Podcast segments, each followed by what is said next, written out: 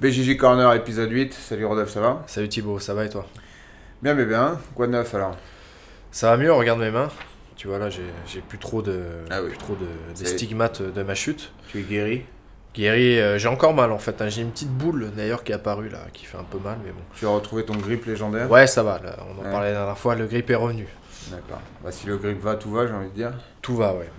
T'as vu, il y a une petite polémique euh, avec, euh, qui part de Kinan Cornelius euh, sur le, le berimbolo et le fait qu'il estime que lui, en ceinture noire, c'est moins utile pour prendre le dos. hein. C'est enfin, c'est presque inutile même maintenant pour prendre le dos. En fait, plus ça va, moins il, moins il s'est mouillé sur ses déclarations parce que au, au début, il a commencé à dire Berimbolo, c'était une mode, une mode de deux ans. Puis ensuite, il a précisé chez les lourds et ensuite pour prendre le dos. En fait, euh, le Berimbolo pour prendre le dos chez les lourds, ça n'a jamais fonctionné si tu regardes bien. Mais euh, je vais en y revenir dessus, ça m'a permis de, de développer un, un des sujets de, un de mes D'accord, sujets bah c'est bien que tu reviennes dessus parce que moi j'aurais quelques trucs, euh, quelques trucs à dire à ce sujet. D'accord.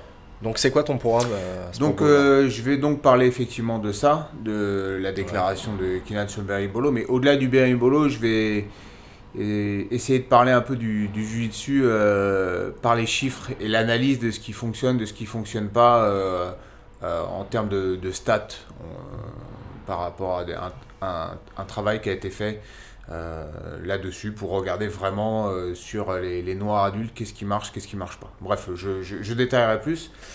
Euh, je vais également parler de l'actualité et euh, notamment de quelque chose qui n'est pas directement lié au Jiu-Jitsu, qui est l'élection de Jair Bolsonaro au Brésil.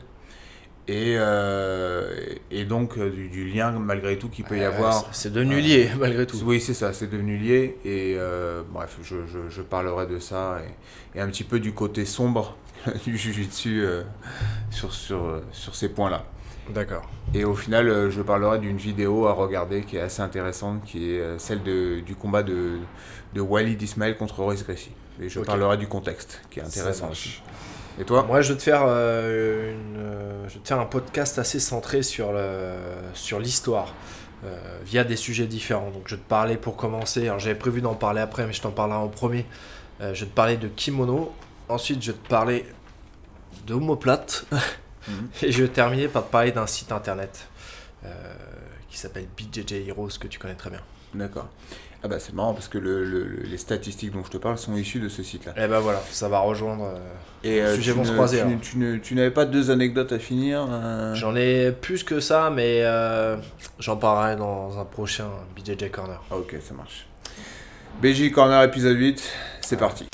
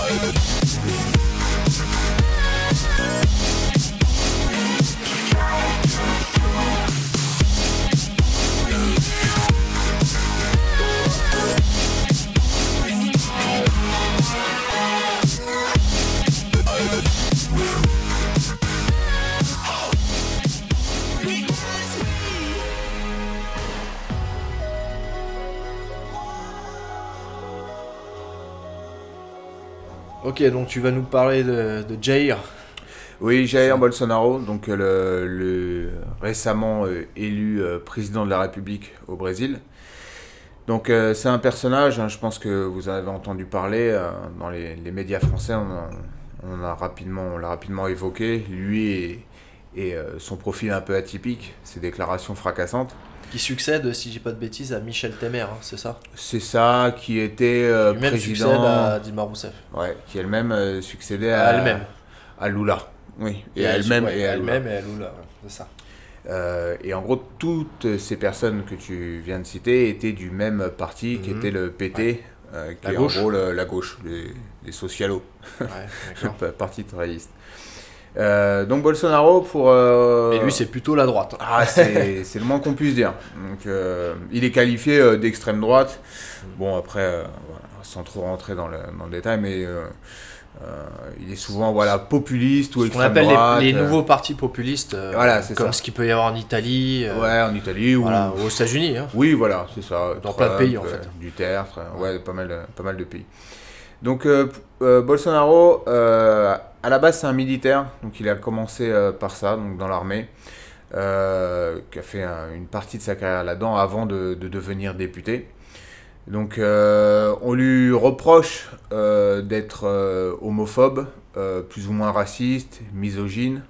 Donc, il y a certaines déclarations qu'il a faites qui sont effectivement un peu limites sur ces sujets, ou même certains diront carrément limite. Bon, bref, je ne vais pas trop rentrer là-dedans, euh, savoir s'il est d'extrême droite, nazi ou pas, euh, c'est pas le débat. Mais bon, c'est une, personne euh, qui est quand même sulfureuse, on va dire, et atypique. Donc, ce qu'il faut bien comprendre, c'est que c'est surtout, au-delà de ça, quelqu'un qui, qui a le profil de l'homme fort. C'est-à-dire donc militaire, comme je disais, mais qui est pour le, port d'armes, euh, pour la peine de mort, et euh, qui a pas trop de pitié quand il s'agit de dire qu'il faut tuer les, criminels. euh, par exemple, sur la dictature brésilienne, souvent on lui, reproche de, ne pas la, critiquer. Lui dit que la torture durant cette période-là n'aurait pas dû exister. Au lieu de torturer, ils auraient dû tuer. Voilà, ça c'est le genre de, de propos qu'il a et qu'il assume complètement. Ça, c'est pas, pas des propos hors contexte. Ça, c'est il l'assume, il, euh, il, euh, il l'argumente. euh, donc euh, voilà, c'est c'est l'homme fort, euh, le, militaire qui va prendre un peu les choses en main. Et je pense que c'est une des raisons de, de son succès. Parce que ce qu'il faut bien comprendre, c'est que euh, le Brésil, euh, donc c'est un pays extrêmement violent, mais pour, euh, pour bien l'assimiler, il faut savoir que par exemple pendant la- toute la guerre qu'il y a eu en Syrie, il y avait plus de morts au Brésil par la violence que en Syrie euh, par la guerre. Ah, C'est dingue ça. Entre, entre 2011 et 2015. Sur la même période. Hein. Ouais, sur la même période, plus de morts au Brésil par la violence que, qu'en Syrie. Ah, c'est dingue. En 10 ans au Brésil, il y a eu un demi-million d'homicides. Donc euh, c'est vraiment un pays extrêmement violent, c'est dans le top 10 des pays les plus violents au monde, et c'est quand même un pays qui est malgré tout euh, euh, développé ou en développement. Sa violence, elle a quand même reculé, non? Alors non, elle a re-augmenté a après, le- après la Coupe du Monde, ça, ça a Ouais, re-augmenté. c'est ce que j'ai entendu. et, Exact. et donc, bah, Bolsonaro, avec son profil d'homme fort qui va prendre les choses en main, etc. militaire, semble séduire les Brésiliens. Donc, euh, je, je- on va bien éviter, bien évidemment, de faire de la politique. Oui, c'est vrai que juste sans rentrer le dans, le dans le détail, c'est vrai que de ce que j'ai vu, en tout cas dans la communauté du brésilien, parce qu'on a vu beaucoup, beaucoup, beaucoup de gens le soutenir, Ouais, justement. c'est à chaque fois le, le thème qui revenait, c'était la violence au Brésil. Voilà. C'était- T'avais l'impression que c'est- tout Voilà. était focalisé là-dessus. Voilà. Je, je pense, moi, de, de l'extérieur, que, bon, je- il faut déjà éviter de juger un peu facilement les, gens et les Brésiliens d'avoir voté pour cette personne. Euh, On pourrait avoir vite fait de dire, ouais, comment est-ce qu'ils ont fait pour mettre un- quelqu'un comme ça à la présidence? Euh, Mais moi, je, pense que ce qui a fait qu'il est passé, c'est vraiment euh, ce, fait-là, cette violence énorme que nous, de l'extérieur, on a peut-être du mal à comprendre et que voilà lui représentait une solution. Alors peut-être qu'ils ont mis un peu de côté euh, voilà le personnage et ses déclarations euh, sur euh, les homosexuels, sur les femmes au foyer. Ou alors ils estiment que c'est moins important, c'est ça, c'est que même s'ils se disent il est peut-être extrême, mais C'est on- ça. on n'est pas en train de défendre les idées, hein. on Non, essaie d'expliquer pourquoi Ouais. les gens ont pu voter pour lui. Tout à fait. Euh, je, je pense effectivement que c'est ça. Je pense qu'ils ont priorisé euh, voilà, le, le, le fait d'avoir peut-être quelqu'un qui allait sortir le Brésil d'un état de, de violence euh, extrêmement fort que peut-être nous, euh, on sous-estime. On, en a conscience parce qu'on sait que le, le- Brésil est un pays violent, mais il y a la conscience et il y a le- le fait de vivre dedans.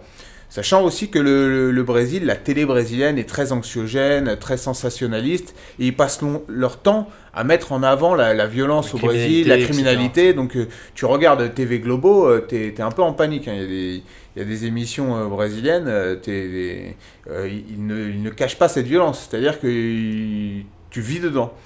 Et donc voilà, tu as, cette personne-là qui arrive.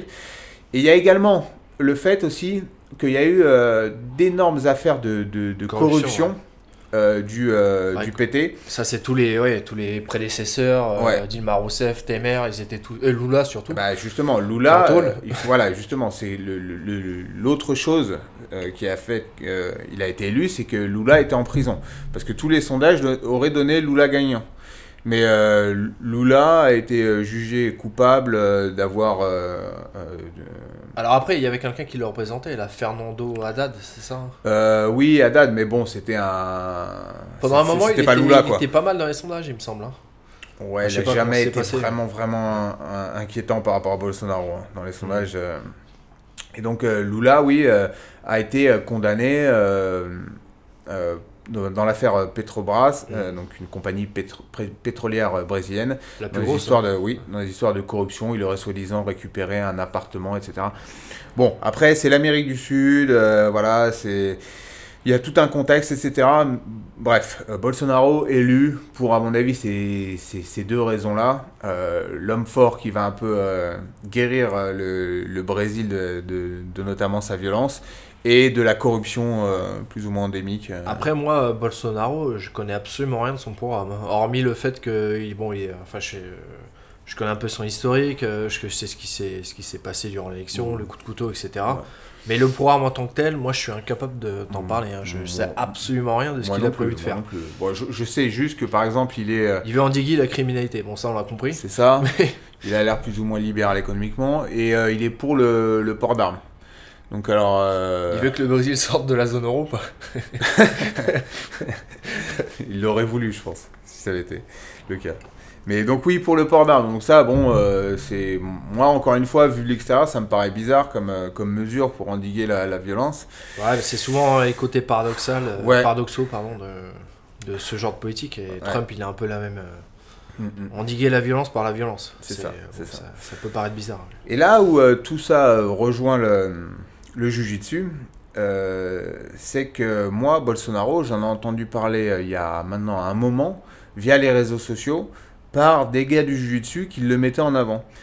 Et euh, commençais à- je commençais à voir des vidéos de lui avec des, des- ses déclarations et des gars du jujitsu qui avaient l'air de, de s'être retrouvés euh, Et notamment la leur Gracie, hein.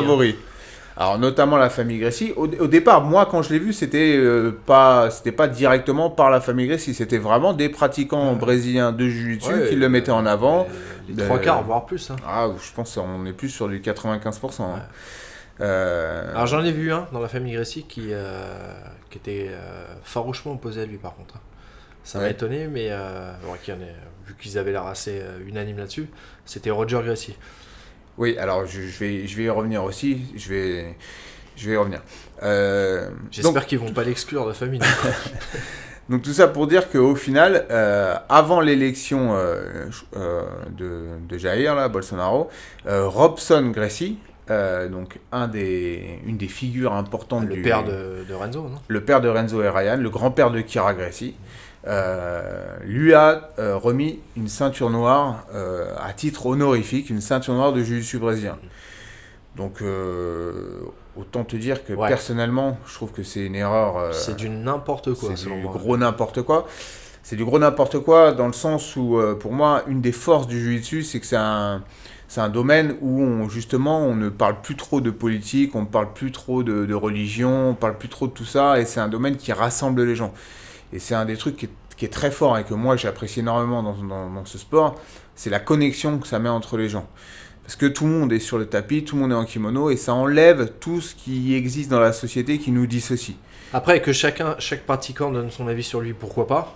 Bien sûr. Ça, Mais euh, euh, qu'on promeuve le jiu-jitsu, je sais je sais pas si j'ai bien accordé le, le verbe. on fasse sa promotion. Voilà, qu'on fasse la promotion du jiu-jitsu euh, via ce mec-là, moi ça, ça me plaît pas trop.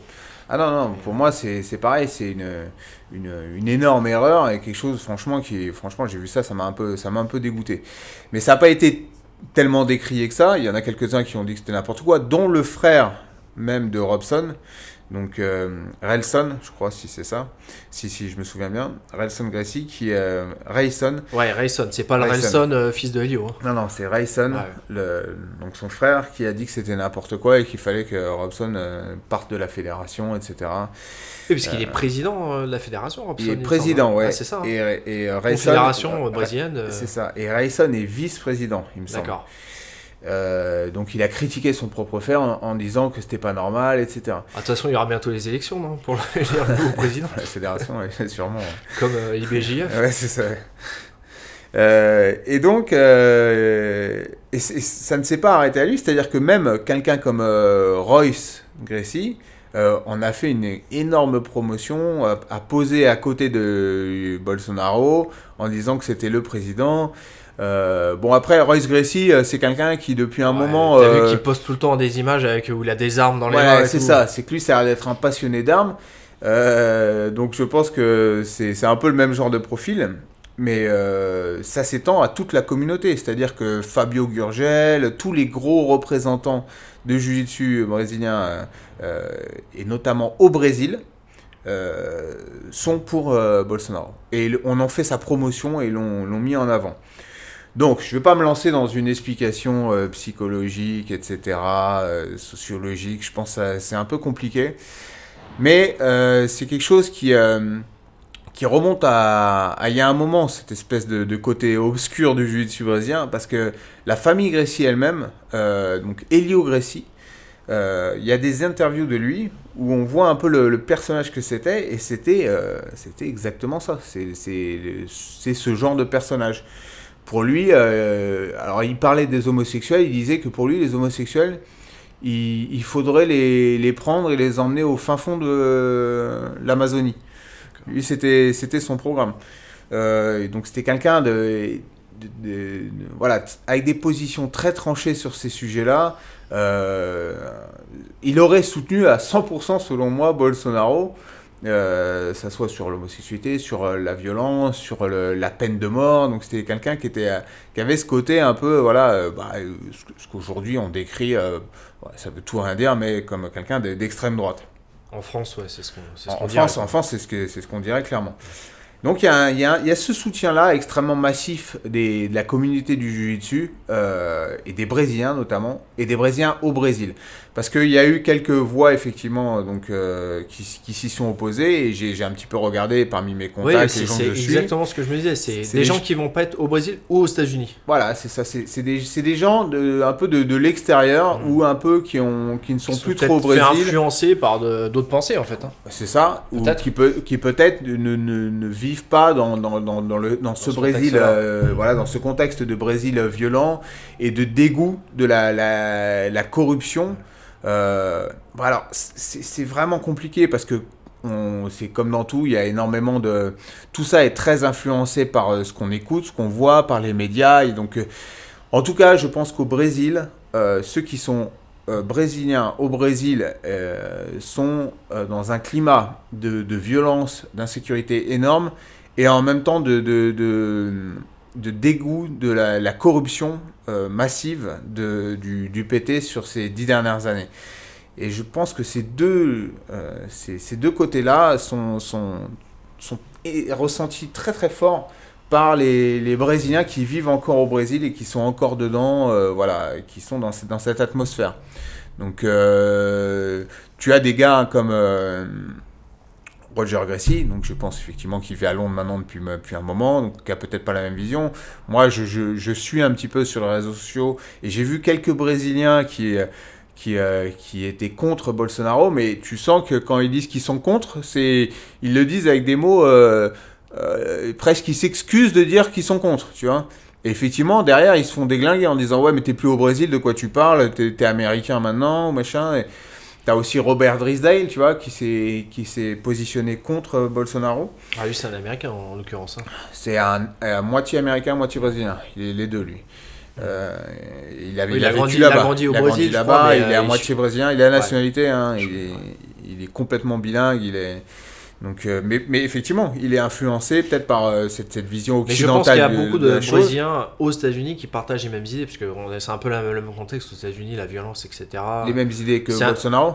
Non, enfin, oui, oui. Mais qui vont le soutenir aussi, des, des Brésiliens installés aux États-Unis. J'aurais tendance à penser, mais là, je, je, je suis pas sûr de ce que je dis, hein, que ce serait plutôt les Brésiliens installés en Europe qui penseraient différemment.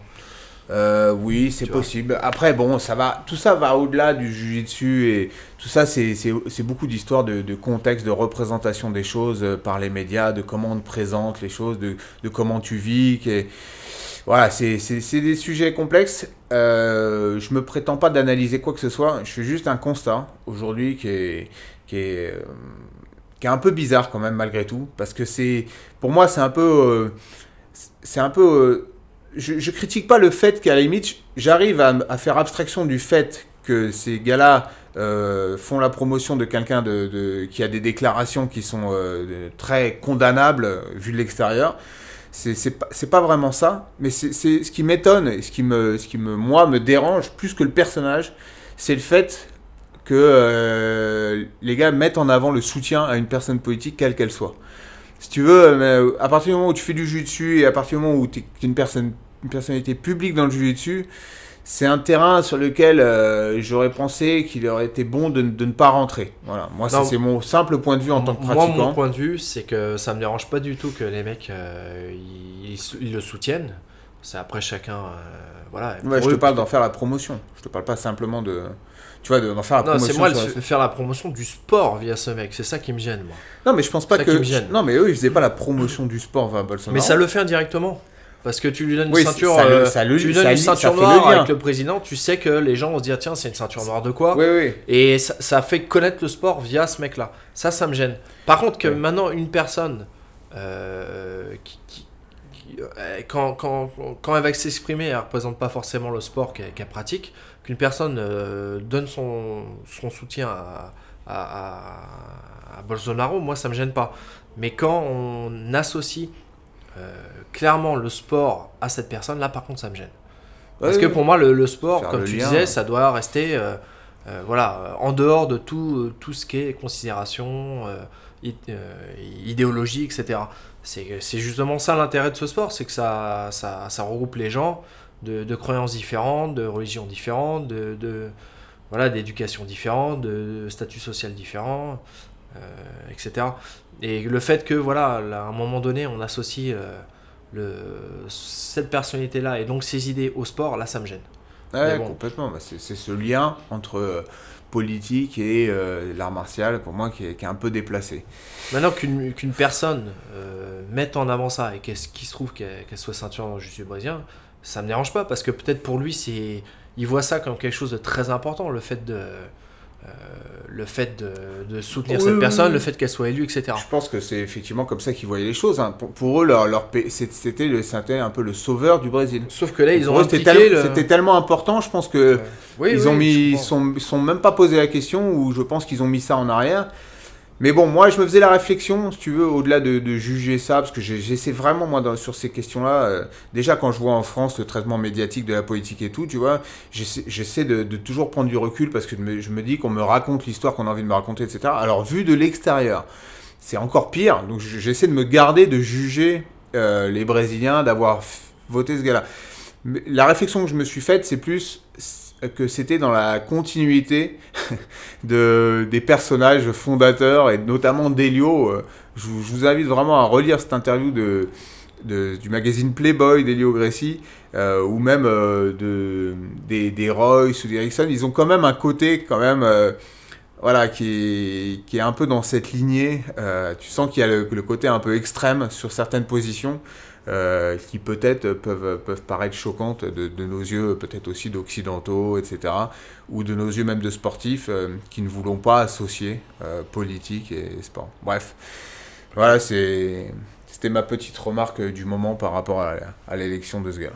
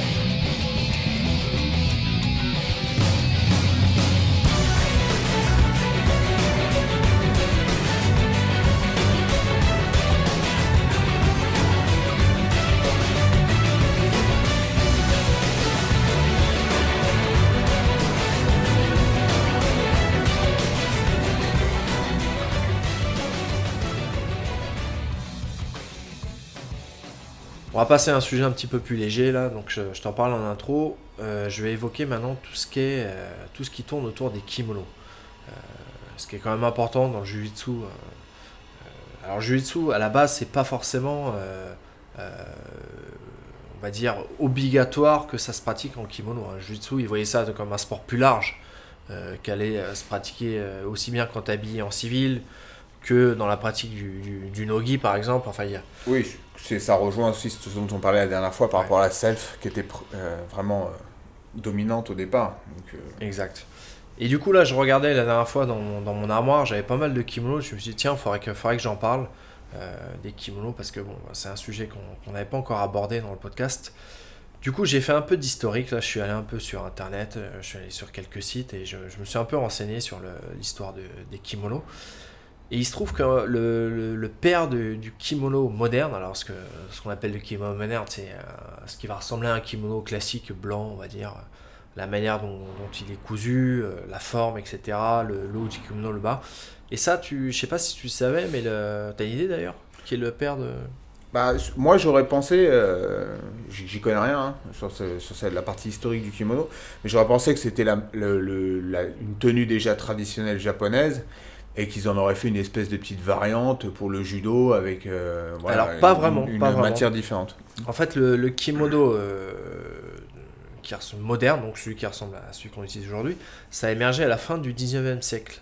Et le, le père du kimono, c'est Jigoro Kano, qui s'est inspiré en fait euh, des uniformes de pompiers au Japon à cette époque.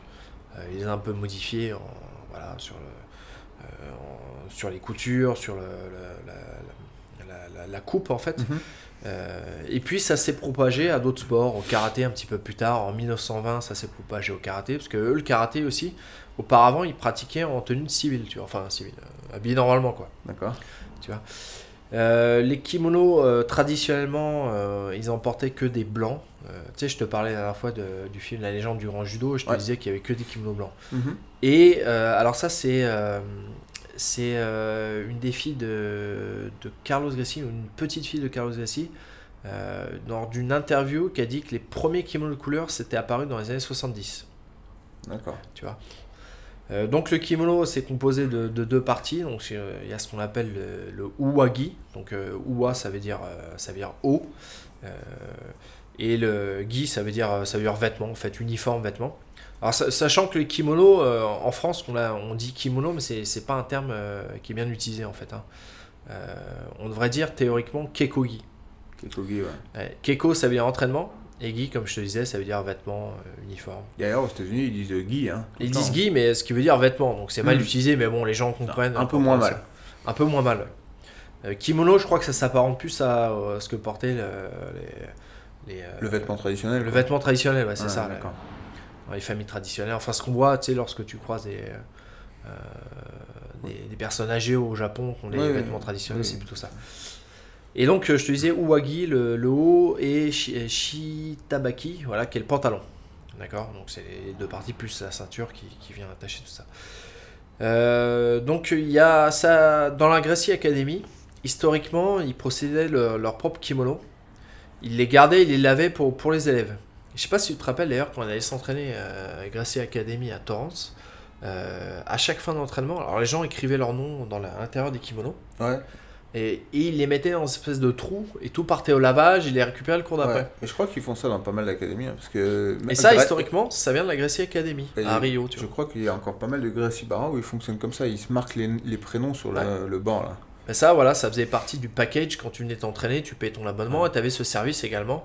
Oui. Euh, Bah, c'était un petit peu un sport euh, dédié à l'élite, donc des gens qui avaient Oui, moyens. voilà, c'est donc, ça, euh, c'est ça. C'est des gens assez, euh, assez fortunés.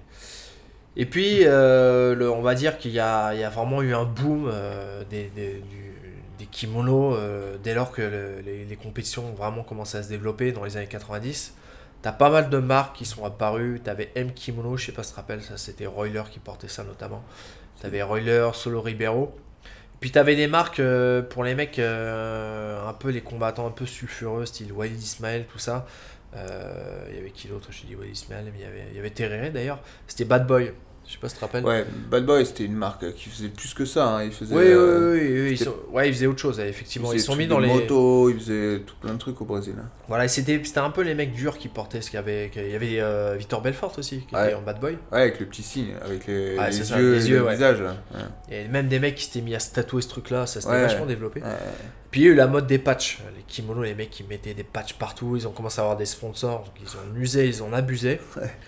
Ouais. Euh, plein plein de marques qui sont apparues. c'est euh, vrai que c'est c'est passé de mode ça. Mais C'est passé, justement, À l'époque, le but c'était d'avoir le plus de Ouais, patchs c'est ça, bah, ça a montré que tu avais des sponsors. Donc, euh, Ouais, ouais.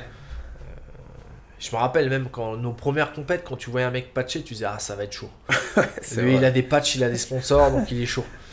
Maintenant, ça Sponsorisé fait rigoler. Des, on- des trucs de pharmacie ou des trucs Ouais, de moto, tu vois. il y a- il y a- La boucherie du coin. c'est ça, ouais. Gratter un maximum de thunes. ouais, c'est ça.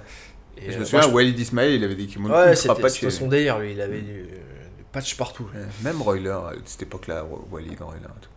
Et donc, euh, bah, t'as plein de marques qui sont apparues. euh, alors, je sais pas si nous, nous tu, tu te rappelles quand on a commencé, on portait des kimonos de, de marque Keiko. Si, si, si. Keiko qui veut dire entraînement, je disais. Keiko Rasa, ça existe Ouais, voilà, encore. Keiko ça. Ça existe encore, mais ça, ça a quand même. Ouais, euh, ça a bien chuté. Hein. Ça a bien Alors chuté. À l'époque, ça c'était cartonnait. hein. c'était la grosse marque. hein. Ouais. Il y avait ça, il y avait euh, Gamness, il y avait euh, euh, Krugan, je sais pas si tu te rappelles. Si, si. Euh, ça, c'est marrant parce que Krugan en 1996, c'est le, le premier kimono euh, qui a été développé pour les mecs qui font de la garde. Et il avait comme particularité que ce kimono de part de couture au niveau du dos. Donc, tu, en gros, tu bougeais plus, euh, plus facilement sur le dos, tu étais moins gêné. Parce que, par exemple, les kimonos genre Atama, je sais pas si tu te rappelles, euh, ils étaient assez épais. Et puis, il y avait, euh, il y avait deux parties dans le dos. Tu sentais qu'il y avait euh, le, le haut du dos qui était renforcé et le bas du dos. Comme un peu les kimonos traditionnels euh, japonais. hein. Hmm. C'était un peu. euh, Alors, Atama, c'était euh, c'était cher, mais ils étaient réputés très solides. Ouais, C'était une bonne marque. hein. Moi, j'aimais bien. C'est celle que je préférais à l'époque, Atama, parce que tu sentais que c'était costaud quand tu achetais un kimono. Il restait bien. Alors, Keiko Rasa, je sais pas si tu te rappelles, mais tu- la- Il y avait la fabrique à Atama où tout Ouais, le monde essayait ouais, d'aller à Rio pour les avoir ouais, un peu moins cher. Exactement. Euh, et à cette époque, souvent, les kimonos étaient, euh, étaient euh, produits au Brésil, hein, dans les usines au Brésil. hein.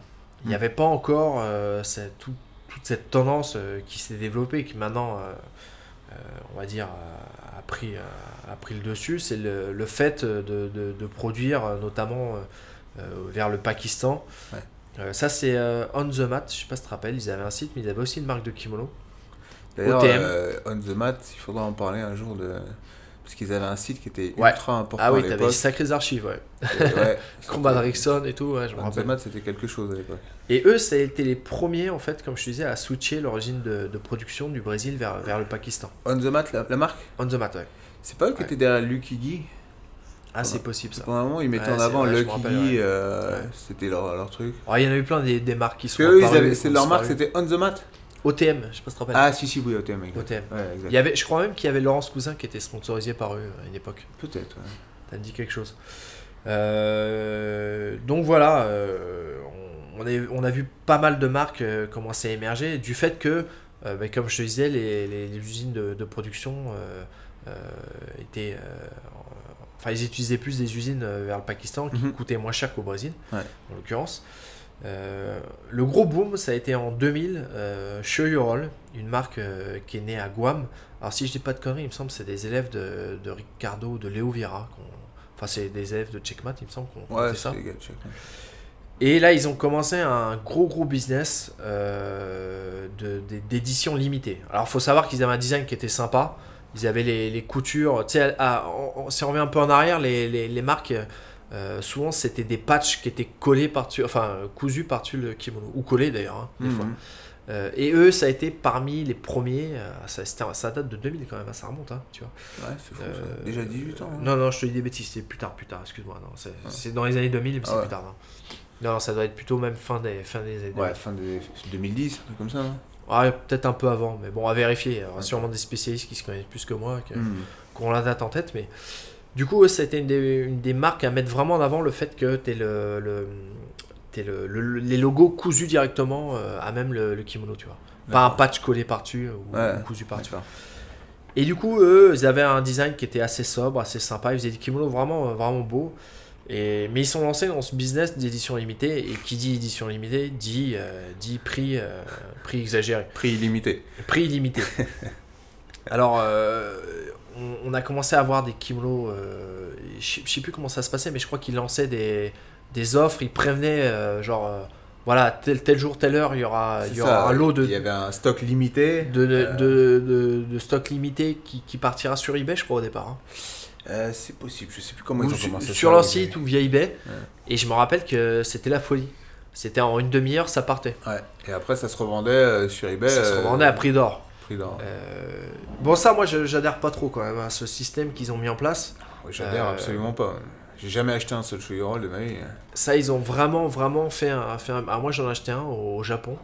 Euh, Il y avait un mec qui en vendait un, pas très cher en plus, ça m'avait étonné. Une édition, bon, c'est tous des éditions limitées, mais c'est- c'était l'édition Maeda, je me rappelle, moi je l'ai encore. Je l'ai pas trop mis parce que c'était peu de temps avant qu'on commence à avoir euh, un, un partenaire. euh, voilà. On en parlera d'ailleurs euh, probablement une autre fois. Alors moi, c'est j'ai plein de je connais j'ai plein d'élèves, et plein d'amis qui mettent des show rolls. C'est des bons kimonos, ça par contre, il y a pas de doute. Mais euh, moi, j'ai toujours été étonné par euh, leur tagline, leur, leur phrase là, Ouais. Rebel against the main- mainstream. Alors pour moi, roll, c'est enfin c'est vraiment le truc. Je dirais pas truc de pigeon, mais c'est un pur effet marketing. Ils créent la- le manque dès le départ. Ouais, ouais, Et bah tout oui. le monde les achète à des prix de ouf, en sachant que tu l'achètes à un prix de ouf, qui est complètement. Pour moi, c'est. Ouais, j'ai toujours. J'ai jamais adhéré à ce concept de. vraiment, Non, non, non, c'est- pas beau, non Mm. Et euh, d'autant plus que euh, c'est des kimonos qui leur viennent pas si cher en fait. Ah, Quand, voilà, quand, quand on connaît un peu le, le business des kimonos, on sait que ça, revient pas si cher que ça à faire avec kimono. Mais euh, historiquement, même euh, avant tout, ce, boom et tout, euh, même au début des années 90, c'est- c'était quand même déjà cher les kimonos. hein. Bon, on n'a pas connu à cette époque-là, mais quand on a commencé à pratiquer, tout début des années 2000, c'était déjà super cher les kimonos. Ouais. Les mecs se prenaient déjà des marges de malade. Ouais. Euh, et pour des kimonos pas forcément très résistants. Alors, c'est bien sûr, tu, quand tu venais avec un kimono judo, ça se voyait direct, la coupe elle était pas Ouais, adaptée. C'était des, des manches très larges, le, la, le, le haut, enfin l'espèce de la jupe là, tu vois ce que je veux dire, qui tombait trop bas. Sous la ceinture, quoi. Voilà, donc euh, c'était pas forcément euh, adapté non plus, mais euh, c'est vrai que les marges qui, qui se faisaient à l'époque, euh, ça, ça a pas trop changé. Quoi. Maintenant, ce qui est bien, c'est que comme il y a tout ce business qui s'est développé euh, au, au Pakistan notamment, alors je te dis le Pakistan, mais il y a d'autres pays où c'est fait, bon, je, je les ai pas en tête, mais dans cette zone-là, en tout cas. Il y en a qui sont faits en Chine aussi, je crois. en Chine, Ouais, bah, d'ailleurs, ouais, c'était fait en Chine, maintenant je crois qu'ils font également au Pakistan. Les derniers que j'avais regardés, ils ont fait comme tout le monde. Ils ont, ils ont délocalisé les. les- enfin, le- je crois qu'il y en a même maintenant en Afrique du Nord maintenant. Ouais, c'est possible. Bah, on- ils vont là où ça coûte le moins cher. Hmm. Et du coup, euh, du fait que euh, on a commencé à avoir des usines comme ça qui, qui étaient de moins en moins chères, t'as des marques par contre euh, qui ont voulu un peu euh, casser un peu le business. Low cost. voilà, comme, comme Free avait commencé à faire euh, Mm. avec la téléphonie et qu'on commençait à lancer des kimonos vraiment pas chers. Mm. Et ça, c'est bien parce que tu as quand même des marques qui te permettent de. Aujourd'hui, tu arrives à avoir des bons kimonos pas trop chers, à moins de 100 balles, hein, je pense. Oui, je pense À une époque, c'était pas 80, possible. Tu peux en avoir à 80, un truc comme ça. À une, à une- à une époque, quand on a commencé, les moins chers, c'était Ouais. 150 balles. C'est marrant d'ailleurs parce C'était que hors de prix. je me souviens que nous, quand on a commencé, une des marques euh, qui était euh, qui cartonnait aussi, t'en as pas parlé, c'est Dragao. Dragao, exact. Et on en avait tous des Dragao, Ouais, ouais, c'était le vrai. gros truc. Ouais. Ils sponsorisaient d'ailleurs euh, Bah, Satoshi. Je me demande s'ils ont pas sponsorisé les Mendes quand ils étaient Si, si, ceinture si, bleue. si, les- ils ont commencé avec les Mendes, exact. Si, si, je me rappelle. Et marque ont complètement disparu. Mendes, Je on crois- commençait avec eux plutôt. Je crois Dragao, ça n'existe plus. Je sais pas, mais est-ce que c'était pas Il lié y avait euh, Hunter aussi. Est-ce que c'était pas lié à la famille euh, Bering euh, Non, c'est Hunter justement. Non, non, et Bering portait, de... portait Dragao. Dragao, ça j'en Ouais, suis sûr. si, Et il me semble qu'il y avait un lien avec, euh, avec lui. D'ailleurs, euh, pas que Bering, t'avais les élèves de Bering aussi. T'avais euh, Verdum, Ouais, t'avais Mario Race. Corletta. euh, voilà, tous les élèves de Bering portaient ça à l'époque. Et euh, Bon, après, c'est comme tout, hein. t'as des marques qui, qui naissent, euh, qui vivent. Oui, on a hein, vu pas euh, mal de, on a vu pas mal de, de- de marques euh, apparaître, disparaître. Alors nous, on a eu de la chance, c'est qu'en 2012, euh, on a été contacté par, par une marque.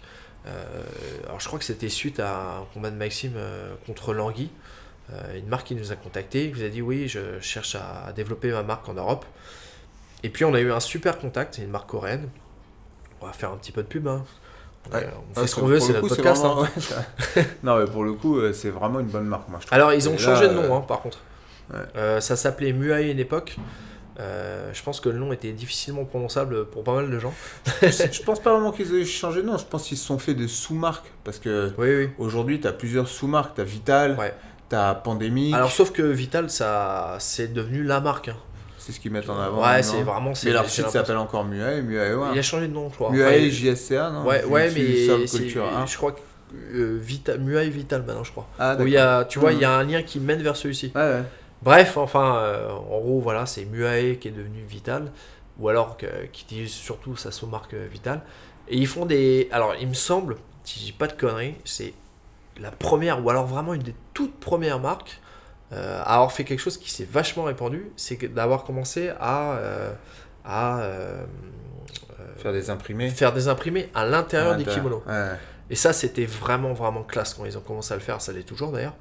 Et euh, surtout qu'ils avaient des, un design vraiment sympa. Ouais, à la base, ils étaient très euh, sur euh, tout ce qui est euh, japonais, euh, Japon féodal, Ouais, euh, ça, ouais. euh, tout ce qui est estampe. Et euh, ouais, c'était vraiment sympa. Le, le premier, c'était, je sais plus, c'était un samouraï ou Ouais, c'est ça, à, ouais. à l'intérieur du style japonais. Vraiment, Et euh, alors, euh, bon, forcément, on a un parti pris parce que nous, on travaille avec eux. Mais moi, je trouve, euh, les gens penseront ce qu'ils veulent, mais moi, je, et c'est véridique, je trouve vraiment que c'est, en termes de design, c'est, c'est une des meilleures marques. Ben- moi, je préfère ça, très sincèrement, à Shoyoroll. Mais bon, après, ça, c'est purement subjectif. hein, ça, Ouais, c'est mon avis. euh, Ouais. Voilà. Moi aussi. Et honnêtement, je vous assure que c'est pas pour vendre la marque parce que oh, nous, on s'en fout. Hein, et qu'ils leur vendent, en vérité, euh, on s'entend très bien avec eux. Mais moi, pour de vrai, je trouve, je trouve, j'aime vraiment bien cette marque. Et euh, le pire, c'est que au début, j'aimais leur kimono parce qu'il y avait ce côté un petit peu, euh, justement, estampe japonaise que je trouvais Mhm. classe. Et même quand ils ont changé et qu'ils ont fait des, du- même des pandémies Classique, ouais. ouais. euh, un peu orienté militaire, ouais. des vitales, un peu euh, pompé Shoyorol aussi, il faut reconnaître des fois. Et ben même dans ces, dans ces différences-là, je trouvais qu'ils faisaient vraiment des, des kimonos sympas et tout. Non, non, puis c'est de la qualité. c'est Mm. Alors, le, le, le problème qu'on a pu avoir au début, nous, c'est quand ils ont commencé à, à nous sponsoriser. C'est le problème, c'est que on- les compètes IBJF, leurs kimonos passaient pas systématiquement. Ouais, au début. ouais.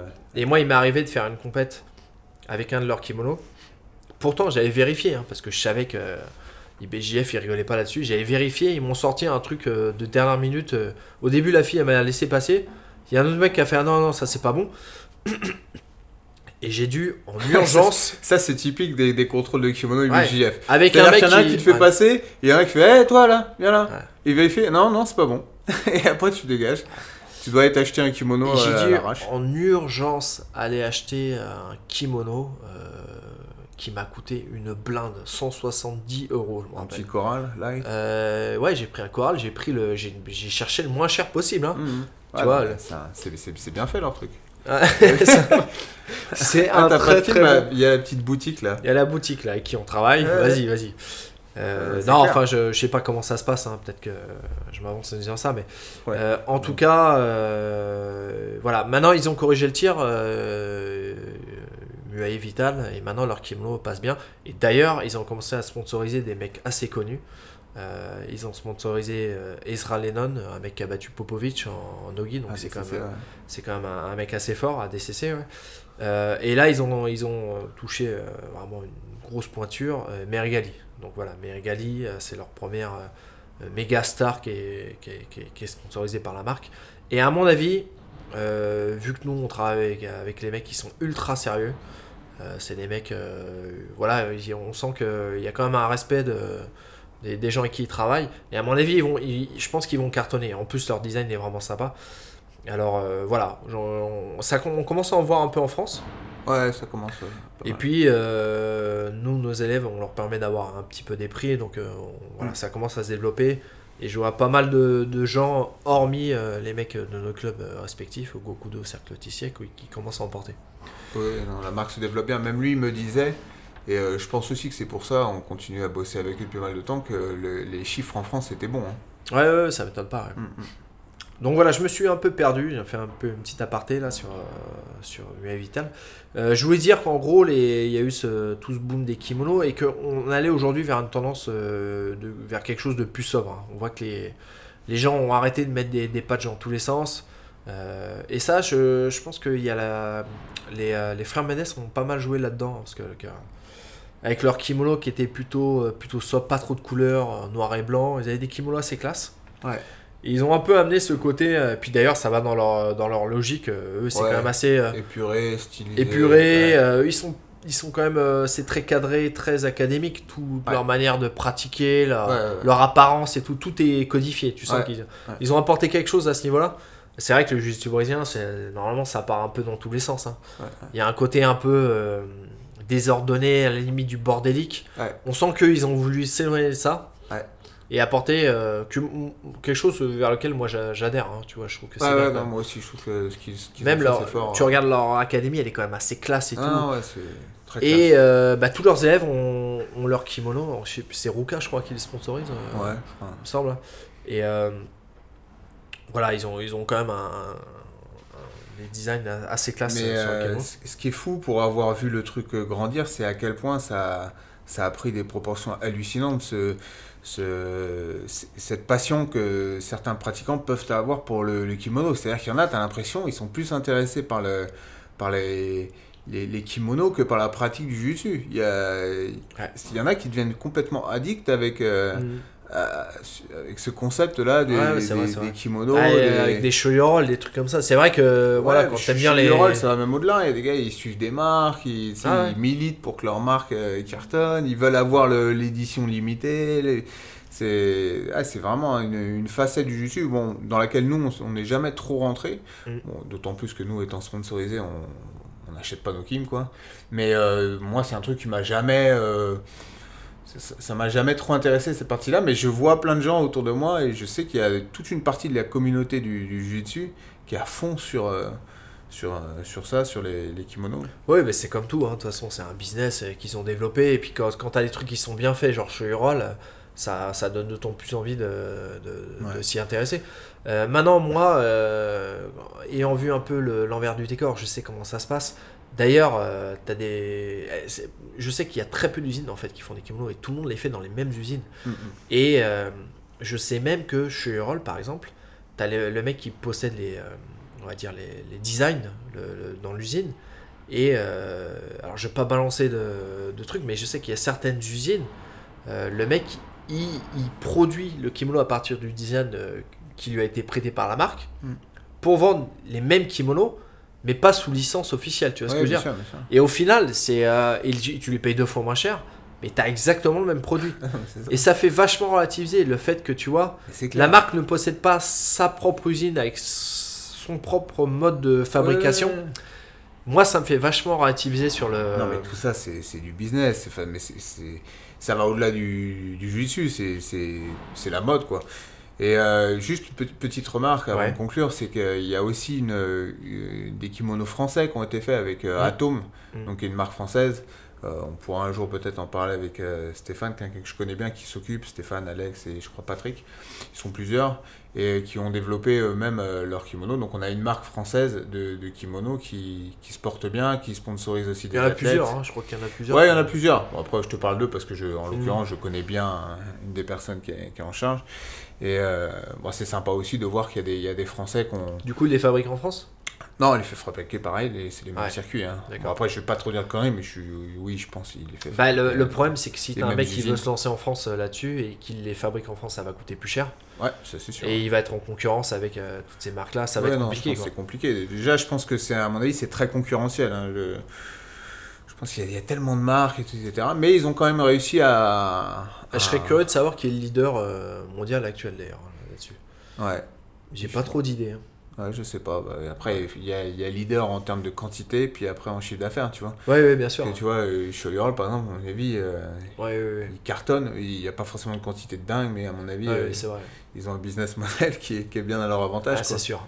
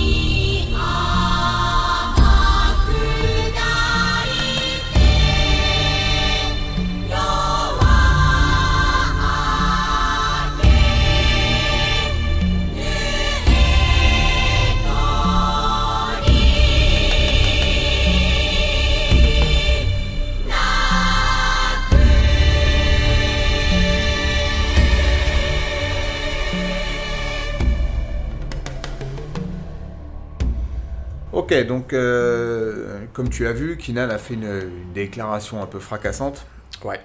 euh, sur Instagram, je crois. Euh, Ah, ça, ça, ça partait d'une vidéo, hein, je crois, non Pardon Ça partait d'une vidéo, je crois, non Ouais, une vidéo, euh, je crois, d'un stage qu'il donnait en Corée, là, où, euh, où il a déclaré que. je pense Qu'il avait a- changé de coupe de cheveux. Ouais, il s'est mis les cheveux en bleu. Non, je pense que quelqu'un lui a posé une question sur le berimbolo et je pense, je pense qu'il a été un peu saoulé parce que peut-être on lui doit lui poser souvent ce genre de questions. Et euh, il a dit qu'en gros, euh, le berimbolo, c'est- ça marche plus. Il a dit euh, c'était une mode, une mode de deux ans et maintenant ça marche plus, les gens savent le défendre. Il dit, il dit ça marche jusqu'à la bleue, mais passer au-dessus, c'est trop facile à défendre. Il a dit aussi que beaucoup de ceintures noires comprenaient pas trop les concepts et tout. Bon, J'ai trouvé ça un petit peu osé de sa part de censer dans Alors ça, je crois pas qu'il ait dit à ce moment-là. Je Ouais. crois que c'est quand il a développé parce que forcément, ça a suscité des réactions. Euh, bon après, euh, Kinan, est- c'est souvent quelqu'un qui sort des trucs. Il a toujours un espèce de second degré. Ouais, mais bon, là, le second degré, il passe mal quand même. hein. Moi, trouve, moi, hein. moi, ça me fait marrer. je trouve ça marrant. Puis c'est quelque chose que je euh, que moi j'avais déjà sorti en disant ouais le berimbolo ça marche plus euh, c'est Non, mais ça, ça, j'ai aucun souci. Dire que beaucoup de ceintures noires qui comprennent pas et tout. Ouais. Même s'ils le pensent, et même si c'est vrai, Ouais. je trouve que tu dois pas le dire. Oui, Mais bon. non, mais bon, c'est sûr. Bon, après, c'est le personnage, il a toujours ce côté un peu provocateur, etc. Bref. Euh, donc, il est revenu hein, ensuite dessus. Alors, je sais plus si c'est dans un second temps ou directement, mais il a précisé ce qu'il disait, ce qu'il voulait dire par là. Il disait qu'en gros, euh, ça marche encore. C'est une technique encore assez bonne. Mais pour les poids légers, à partir de, de médio, euh, ça marche plus. Et euh, ça marche de moins en moins de manière générale au niveau de la ceinture. De toute façon, le ça marche, ça marche pas, et c'est très simple de vérifier. Il faut regarder tous les combats du mondial en ceinture noire et de voir combien il y en a eu. Qui- Lui, on parle bien de Berimbolo dans l'idée de prendre le dos. C'est bien ça qu'il dit. Alors, il a reprécisé ça aussi. Ouais. Il a dit dans l'idée de prendre le dos. D'accord, parce qu'il me semble qu'il dit que pour un sweep, ça marche très bien. Ou ça peut marcher. Euh, ça peut marcher, ça mais. peut marcher euh, léger. Bon, si tu veux, j'ai l'impression Ouais. que moi, il s'est fait critiquer quand même, forcément, en sortant ce Ouais. truc-là, et qu'il a un peu fait marche arrière en, en- en disant non, mais ça marche, ça ne marche pas pour les poids lourds, pour Ouais. prendre le dos. Mais bon, alors là, euh, bon, je- on reviendra dessus, mais pour moi, ça n'a jamais marché pour les poids lourds et pour prendre le dos. Je, j'ai quasiment jamais vu de berimbolo mondial je adulte chez les lourds pour, pour une prise de dos. C'est très rare. Bref. Donc le berimbolo, qu'est-ce que c'est pour, pour ceux qui nous écoutent, qui ne connaissent pas forcément? C'est en gros une technique qui consiste euh, à se mettre en dessous. euh, bon, la manière classique, souvent, c'est d'attraper la ceinture ou les hanches. On peut aussi attraper le col. euh, faire tomber l'adversaire Alors, sur, ses, sur ses de- hanches. pour entrer dans les détails techniques, Mhm. ça part d'une Dollarima en fait. hein. Ça part d'une Delariva, ouais, ça a été développé par la Delariva. Ça fait tomber l'adversaire sur les hanches et en gros, on tourne sur ses épaules et on finit par prendre le dos à partir de, d'effectivement de la position de base qui était la Delariva. C'est une sorte de prise de dos en roulant sur ses épaules. Bon, bref, vous, vous pouvez regarder sur YouTube si, ça, si vous connaissez pas, mais j'imagine que si vous écoutez ce podcast, vous avez déjà une idée de ce qu'est le berimbolo. Bah, pour info, je sais pas si tu connais un peu l'historique, euh, enfin l'étymologie du, du- du terme berimbolo. Euh, berimbolo, ça veut dire scramble, Mhm. qu'on pourrait euh, traduire par euh, bousculer. Mm. Et apparemment, parce que bon, c'est toujours à vérifier ce genre de choses, mais apparemment c'est Galvao qui aurait donné euh, ce nom à, à cette technique. Alors, il y a le magazine Tatame qui lui euh, prétend, mais peut-être à tort, que ce serait Marcel Ferreira qui serait le père de la technique. Et c'est marrant, je t'avais parlé de Marcel Ferreira, parce qu'il se trouve que la dernière fois que je suis allé au Brésil, je me suis entraîné chez lui. Ah bon? Ouais. Marcel Ferra, c'est un ancien de chez Carlson, euh, qu'on voyait souvent dans les, euh, tout- toute l'équipe Carlson Gracie de l'époque. tous les... Il y avait un mec, euh, voilà, euh, lui en l'occurrence, euh, qui faisait beaucoup de Vaetudo notamment. Et c'est marrant parce que quand je me suis entraîné dans son club, il venait juste d'ouvrir, il était juste au même niveau en face du, de l'académie Strauch. Oui. À, je sais plus si c'est avenue Copacabana Ou Atlantica, une des deux, quoi. Une Je des crois deux, c'est ouais. Copacabana, hein. Et pendant que je faisais son cours à lui, alors c'est assez marrant parce que son cours, j'étais allé et on était trois au cours, Ouais. dont lui et un autre mec, euh, quatre il me semble, quatre excuse-moi, Tro- trois élèves de plus plus lui, donc euh, dont moi, lui, plus deux élèves en gros, et en même temps on voyait le cours en face de Strauch qui, parce qu'ils ont les fenêtres ouvertes parce qu'il fait chaud. Ouais. Bon, bref, c'est assez marrant, j'ai discuté avec lui. Et il se trouve que ce mec, selon euh, Tatame, ce serait lui le père de la technique. En fait, il, il faisait beaucoup de Dolariva, il y avait un de ses élèves qui le mettait souvent en galère. Puis il a fini par tourner, euh, tu vois, vers l'extérieur pour commencer à, à attaquer comme ça. Alors Galvao, il réfute cette théorie. hein. Selon lui, euh, ce que faisait Marcel Ferra, c'était plutôt euh, euh, une technique hélicoptère, genre de truc, tu vois. Pas, Ouais. pas, pas de, le berimbolo. Galvao, il a il a l'air de dire de sous-entendre que c'est vraiment euh, plutôt euh, lui, Athos, son équipe qui ont, développé le truc. Et évidemment les Mendes qui ont, popularisé la, la technique. J'ai entendu aussi, je sais plus qui, qui, qui réclamait la paternité de cette technique. Également une, une autre personne, je sais plus, un compétiteur euh, euh, qui était encore actif il y, a, pas très longtemps, qui disait que c'était lui le premier à l'avoir mis. Après les gens assimilent beaucoup de techniques au berimbolo en disant ah bah Voilà. ça c'est un berimbolo Alors, mais voilà, ils savent justement. pas vraiment ce que c'est qu'un berimbolo en des fait, fois, on a je, pense, ouais, je pense que tout vient de là, c'est qu'est-ce qu'on on définit par berimbolo. Tu vois, je pense que c'est c'est vraiment ça qui est important parce que le, le fait de tourner ses- sur ses épaules, euh, tu peux tourner dans un sens, ça va être le berimbolo, tu tournes dans l'autre, ça va être ce qu'on appelle Kiss of the Dragon. Ouais, Euh, donc euh, les gens font la confusion. Ensuite, euh, dès que quelqu'un tourne sur ses épaules et essaie de prendre un peu le dos, on dit ouais il fait du berimbolo. Oui, parce que, alors, juste le- la Dolariva où tu rentres euh, à l'intérieur, moi, je- il me semble que c'est parmi des, des techniques qu'on voyait, nous, quand on a commencé même, hein, tu sais, euh, euh, tourner, pas, pas pour prendre le dos, mais. euh, Non, on, on rentrait la jambe intérieure, on attrapait l'autre jambe et on, voilà, on voilà. faisait tomber le gars. quelqu'un qui, qui voit ça va peut-être se peu, dire, ah, mais un, peu, un peu ce qu'a fait euh, Bouchécha contre euh, Roger Grécy au Métamoris. Ouais. Un peu ce genre de choses. Il y en a qui, à un moment donné, ont dit Ouais, il lui a mis un suivi en berimbolo. Alors, tu sais, moi, moi j'en ai parlé à Bouchécha quand, quand il était venu chez nous. Oui, oui, oui. je J'en ai parlé, je Je lui, ai- je lui ai fait, oui, il y a beaucoup de gens qui ont dit que tu avais fait un berimbolo. Et il s'est énervé, il fait, ah non, moi je fais jamais de berimbolo, c'est pas un berimbolo. Le mec s'était énervé. Ouais, ouais. Non, ça c'est pas du tout un berimbolo. Ouais. Donc voilà, après tout, tout va dépendre en fait de ce qu'on ce qu'on ce qu'on définit, ce qu'on décrit par euh, par berimbolo. Euh, justement, hier on en parlait euh, avec un de nos élèves qui nous disait euh, ouais il y a eu euh, Harry Farias, Moussou Messi, euh, il y a eu une prise en berimbolo. Et en fait, non, c'était pas un berry bolo, c'était ce qu'on appelle un, ce que les Mendes appellent baby bolo. Mm. Encore une variante où euh, là, tu es encore en Delariva et tu prends le dos directement Ouais. sans rouler sur Oui, les oui, épaules. sans rouler. En gros, il y a une espèce de confusion globale avec. euh, et je pense que quand Kinan, lui, disait que le berry bolo ne fonctionnait pas, il parlait de la pure prise Oui, de voilà, dos, ça. euh, et pas d'un simple, et pas de manière générale de, des tentatives de prise de dos en roulant sur les épaules.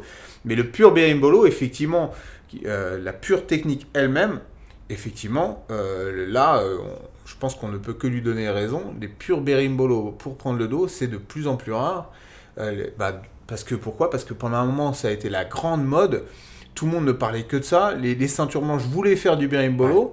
Et donc, bah, au bout d'un moment, c'est comme tout en jujitsu. Hein, les, euh, Il y a un effet de mode, ouais. Il y a un effet de mode et les gens euh, s'y intéressent et il y a des contres. hein, et les contres se développent et le, le progresse. hein. Mhm. Et il n'y a, pas trop de technique. hein. Même la 50-50, la 50-50, euh, à l'époque, c'était présenté comme la garde impossible à sortir. Maintenant, des sorties de 50-50, il y, en a énormément. Et euh, la 50-50 euh, n'est plus si statique que ce qu'elle est- ce qu'elle était. Euh, la worm, c'est pareil. La Mhm. worm, maintenant, les gens savent passer des worms. Exact. Il y a plein de passages de worm. Alors qu'à l'époque, on l'a vu, on a dit non, mais là, on va, On va galérer sortir. des on va années. galérer, ouais. Alors que maintenant, bon, je dis pas que c'est facile de passer des worms à 50-50. hein. Ça reste des, des très très fortes. Mais, Il y a des bonnes sorties, ouais. Il y a des bonnes sorties maintenant. Et donc, bref, j'ai regardé ça et ça m'a rappelé quelque chose que, qui m'intéressait beaucoup, euh, qui était l'aspect statistique euh, des, de, de ce qui fonctionne ou ce qui ne fonctionne pas euh, au niveau du jiu-jitsu. Et il y a un site dont tu vas parler tout à l'heure, Ouais. je pense, qui s'appelle Ouais. BJJ Heroes, qui fait ça, qui a fait ça sur certaines compétitions, des compétitions importantes, dont les Panam, le Mondial, etc., qui a récupéré tous les combats noirs adultes, un par un, et à, et à lister euh, qu'est-ce qui a été fait, euh, combien de sweeps en, à partir de telle position, combien de soumissions, etc. Et ça donne un tableau de, intéressant de ce qui à haut niveau euh, passe ou ne passe pas. Donc j'en ai, profité pour re- rejeter un coup d'œil à ces, à ces, ces stats-là. Ouais. Alors déjà, c'est intéressant de remarquer que les, les- les renversements représentent euh, deux tiers des points. C'est-à-dire que sur l'ensemble des points qui ont été mis au mondial, les deux tiers euh, concernent des sweeps. Je pense que ça, c'est quelque chose qu'on euh, peut pressentir, parce que c'est là que beaucoup de choses se jouent. hein. je le dis souvent, c'est dans la garde ouverte que beaucoup de choses vont se déterminer. Et c'est vrai que c'est souvent plus facile de, sweeper que de passer une garde. C'est moins significatif comme, comme point mis. Et, donc, et ça représente donc effectivement deux tiers des points. Euh, sur ces sweeps, il n'y a que 2% qui concernent euh, des points mis à partir du berimbolo. 2% berimbolo. Donc c'est vraiment euh, ridicule. C'est Ah ouais, vraiment, ouais, c'est ça, c'est marginal là. C'est marginal de chez marginal. Les- le maximum de points de sweep mis, c'est à partir de la 50-50. C'est le truc, le numéro 1. Putain, c'est On dingue. sweep à partir de C'est 50-50. dingue. C'est dingue, mais c'est à pondérer. Et euh, ça, c'est, j'ai eu des discussions avec le gars de BJJ Heroes Ouais. parce que euh, j'avais, j'avais vu et moi je m'intéresse pas mal à ce truc-là et j'avais discuté avec lui et en fait euh, on, on a fini par plus ou moins affiner ces, ces stats-là parce que le c'est pas si significatif de sweeper en 50-50 parce que tu te retrouves dans une position à partir de laquelle il y a énormément de sweep. Ah, C'est bien, tu l'as fait réviser ses stats alors. Exactement, ouais. parce que je lui ai dit, ouais, il faudrait pondérer le truc, parce que combien est-ce que tu mets de sweep en 50-50 euh, derrière lesquels tu ne vas pas te refaire sweeper en 50-50 Oui, oui, oui. oui. Tu vois ce que je veux Des, dire? des sweeps euh, sans, sans risque derrière, c'est ça que. Exactement, sans- parce que là tu te retrouves dans une position à partir de laquelle c'est facile Ouais, de bah, sweeper, oui, c'est sûr. et ça fausse un peu le jeu parce que Faudrait se qu'il faire- sweeps. se faire sweeper en 50-50, des fois, dans, dans- dans ta stratégie de combat, tu peux l'accepter plus facilement que te faire sweeper sur une X-Guard ou une... Et donc ça fausse un peu le truc. Donc la 50-50, c'est un peu à pondérer. euh, et d'ailleurs, on, on a vu en, en creusant justement ça que il est dans 90% des cas, quand tu sweeps en 50-50, tu te refais sweeper derrière. Ouais. Donc c'est vraiment à pondérer. Par contre, si je mets le côté, la, la- la garde 50-50 de côté, la position à partir de laquelle il y a le plus de sweep, c'est la demi-garde. C'est la demi-garde. Alors c'est marrant parce que la demi-garde, c'est euh, par exemple, tu vois, les Mendes, Mhm. eux, euh, la demi-garde, euh, c'est une position qui- qu'ils étudient peu. hein. Ils Ouais, t'en ouais, parlent de la exact, demi-garde, pour eux, c'est c'est pas vraiment une bonne position, c'est pas du tout un truc euh, qu'ils vont, qu'ils vont bosser. Alors que dans les faits, la demi-garde, c'est la position, euh, hormis le cas de la 50-50, à partir de laquelle il y a plus de sweep. D'accord. Après, euh, demi-garde, c'est large, hein, tu vois. C'est large, effectivement. Euh, quand, Mais- quand le mec mais- est en QG sur toi, t'es en demi-garde. On Non, parce, non, non, non, parce que là, c'est vraiment demi-garde. Il y a bien une différence. Par exemple, la Rivers de la Riva, que tu pourrais des fois, dans, Ouais. dans certains Oui, cas, bah voilà, ouais. assimiler à une de- demi-garde. Euh, non. C'est une demi-garde fermée Demi-garde fermée, une vraie demi-garde, tu vois. Et les... juste derrière vient les renversements qui tiennent plus du, du scramble, tu Ouais. vois. Genre, euh, il Ouais. y a un, ensemble d'actions, euh, le gars se relève Ça en tenant une le jambe, qui- euh, le qui gars... Ouais, donc pas une garde prédéfinie, mais un ensemble Ça d'actions. repart en single leg. et- C'est ça, ça c'est un, un- un mix de, de différentes choses. Donc c'est 50-50 numéro 1, mais à pondérer par rapport à ce Ouais. qu'on a dit.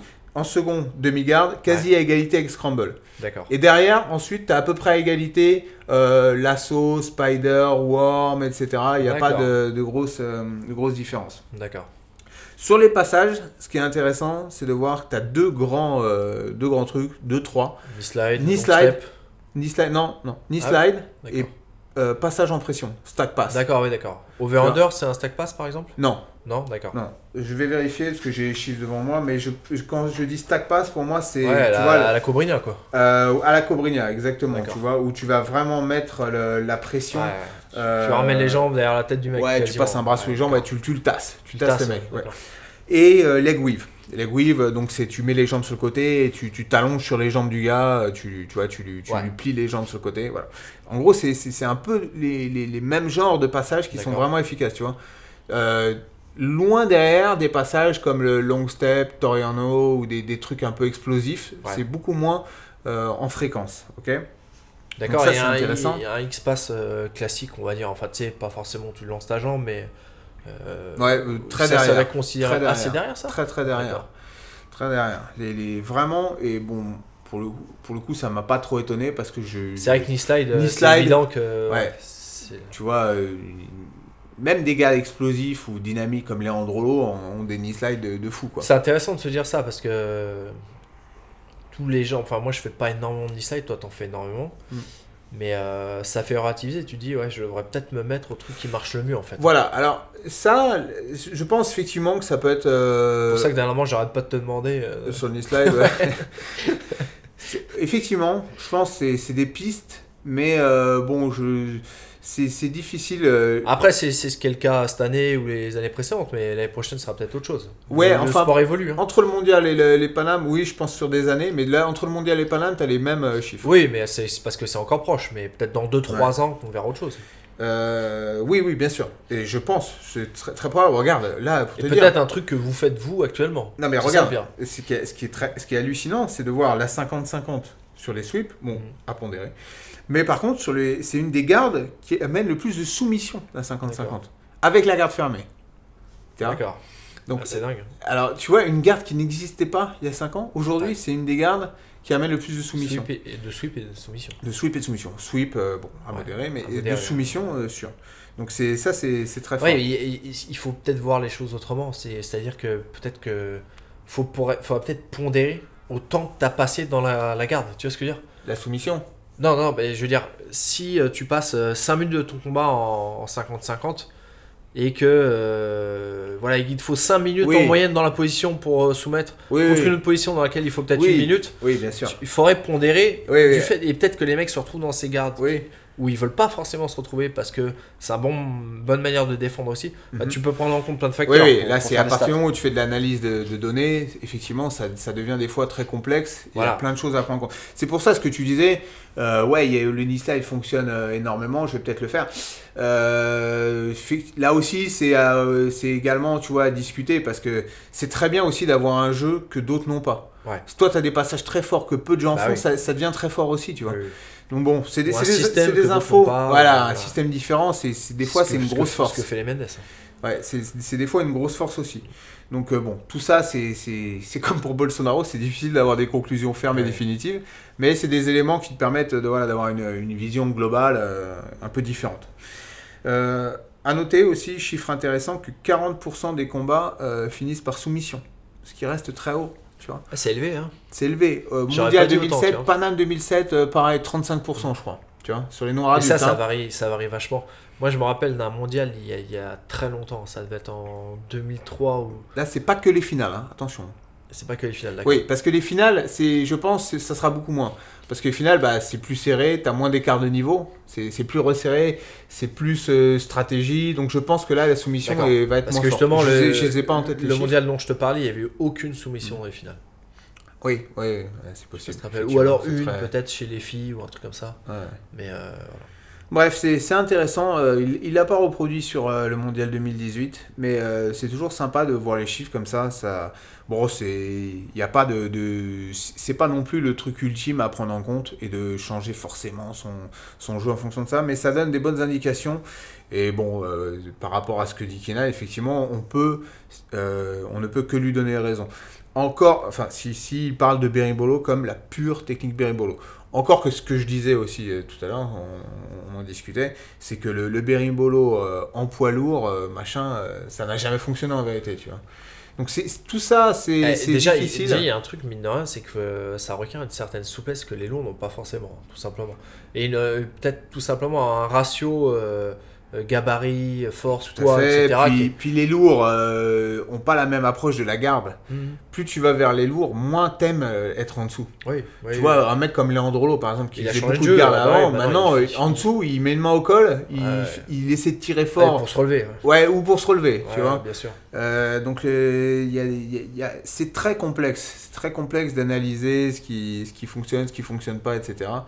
Mais bon, en tout cas, ça a eu le mérite de, de lever un petit débat. Puis bon, Kinan, c'est c'est quand même quelqu'un qui est assez intéressant. Euh, Bah, il est influent, ne serait-ce que- qu'à voir euh, tout ce que ça crée derrière euh, son, Ouais. son, son message. Les gens l'écoutent, hein, mine de rien. euh, oui, parce que c'est quand même Quelqu'un d'autre aurait dit ça, ça aurait peut-être pas fait autant de buzz, quoi. Non, parce que lui, euh, bon, il a jamais été champion, il a jamais été champion du monde noir adulte, etc. Mais c'est quelqu'un qui a, qui a ramené énormément de choses du dessus et qui, qui, a, qui a ce côté un peu scien- scientifique, nerd du dessus, qui ramène des nouvelles techniques, etc. Donc en, en ça, il est, il est très écouté et respecté, quoi. Bref, tout ça pour dire que le berimbolo, euh, la pure technique prise de dos berimbolo, effectivement, euh, non, ça marche pas trop. Quand C'est- on regarde les stats, c'est factuel en tout cas. Ouais, c'est factuel. Mais par contre, tout, tout ce jeu du berimbolo et les combinaisons et le jiu-jitsu, ça sera toujours ça. Ça sera jamais une technique infaillible. Ça sera toujours des systèmes. Et tout le jeu, si, si on doit penser le berimbolo en tant que système et tout ce qui en découle, les prises de dos, les sweeps, les kiss of the dragon et tout ce qui est jeu en roulant sur les épaules, en, en, en- en essayant de prendre le dos, voire à sweeper si on n'y arrive pas, tout ce jeu-là reste d'actualité et se mixe avec la 50-50, avec les, les waiter sweep, les single X, etc. Bref, tout ça, ça devient très diffus et euh, bah, fonctionne. Et reste un, quelque chose qui- qu'on voit aujourd'hui et qui, qui marche fort. Let's take our time tonight, girl. Above us, all the stars are watching. There's no place I'd rather be in this world.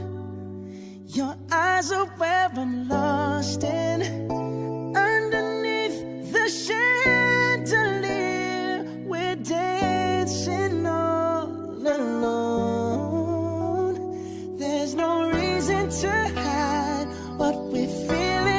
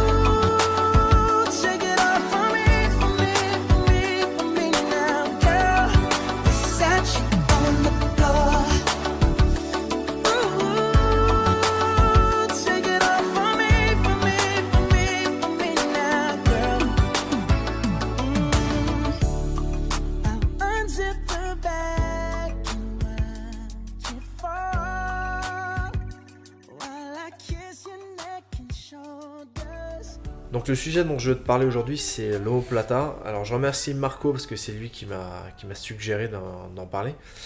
Euh, je te parlais de mon plata. Alors là, pareil, euh, encore une fois, j'ai fait euh, une petite recherche historique. C'est une technique qui est plutôt ancienne en fait, hein, mais qui était peu utilisée. On la retrouve dans les, tu sais, les vidéos de, de, de, de- de judo axé Oui. plutôt au sol. Kozen Judo. Ouais, voilà, Kozen ju- Judo, le le Newaza. Jujutsu d'avant. Exactement. Et euh, il me semble, euh, lorsque j'en ai discuté avec Flavio Bering, que euh, cette technique, elle était euh, plus ancienne, en tout cas chez les Grécies, que, que le triangle.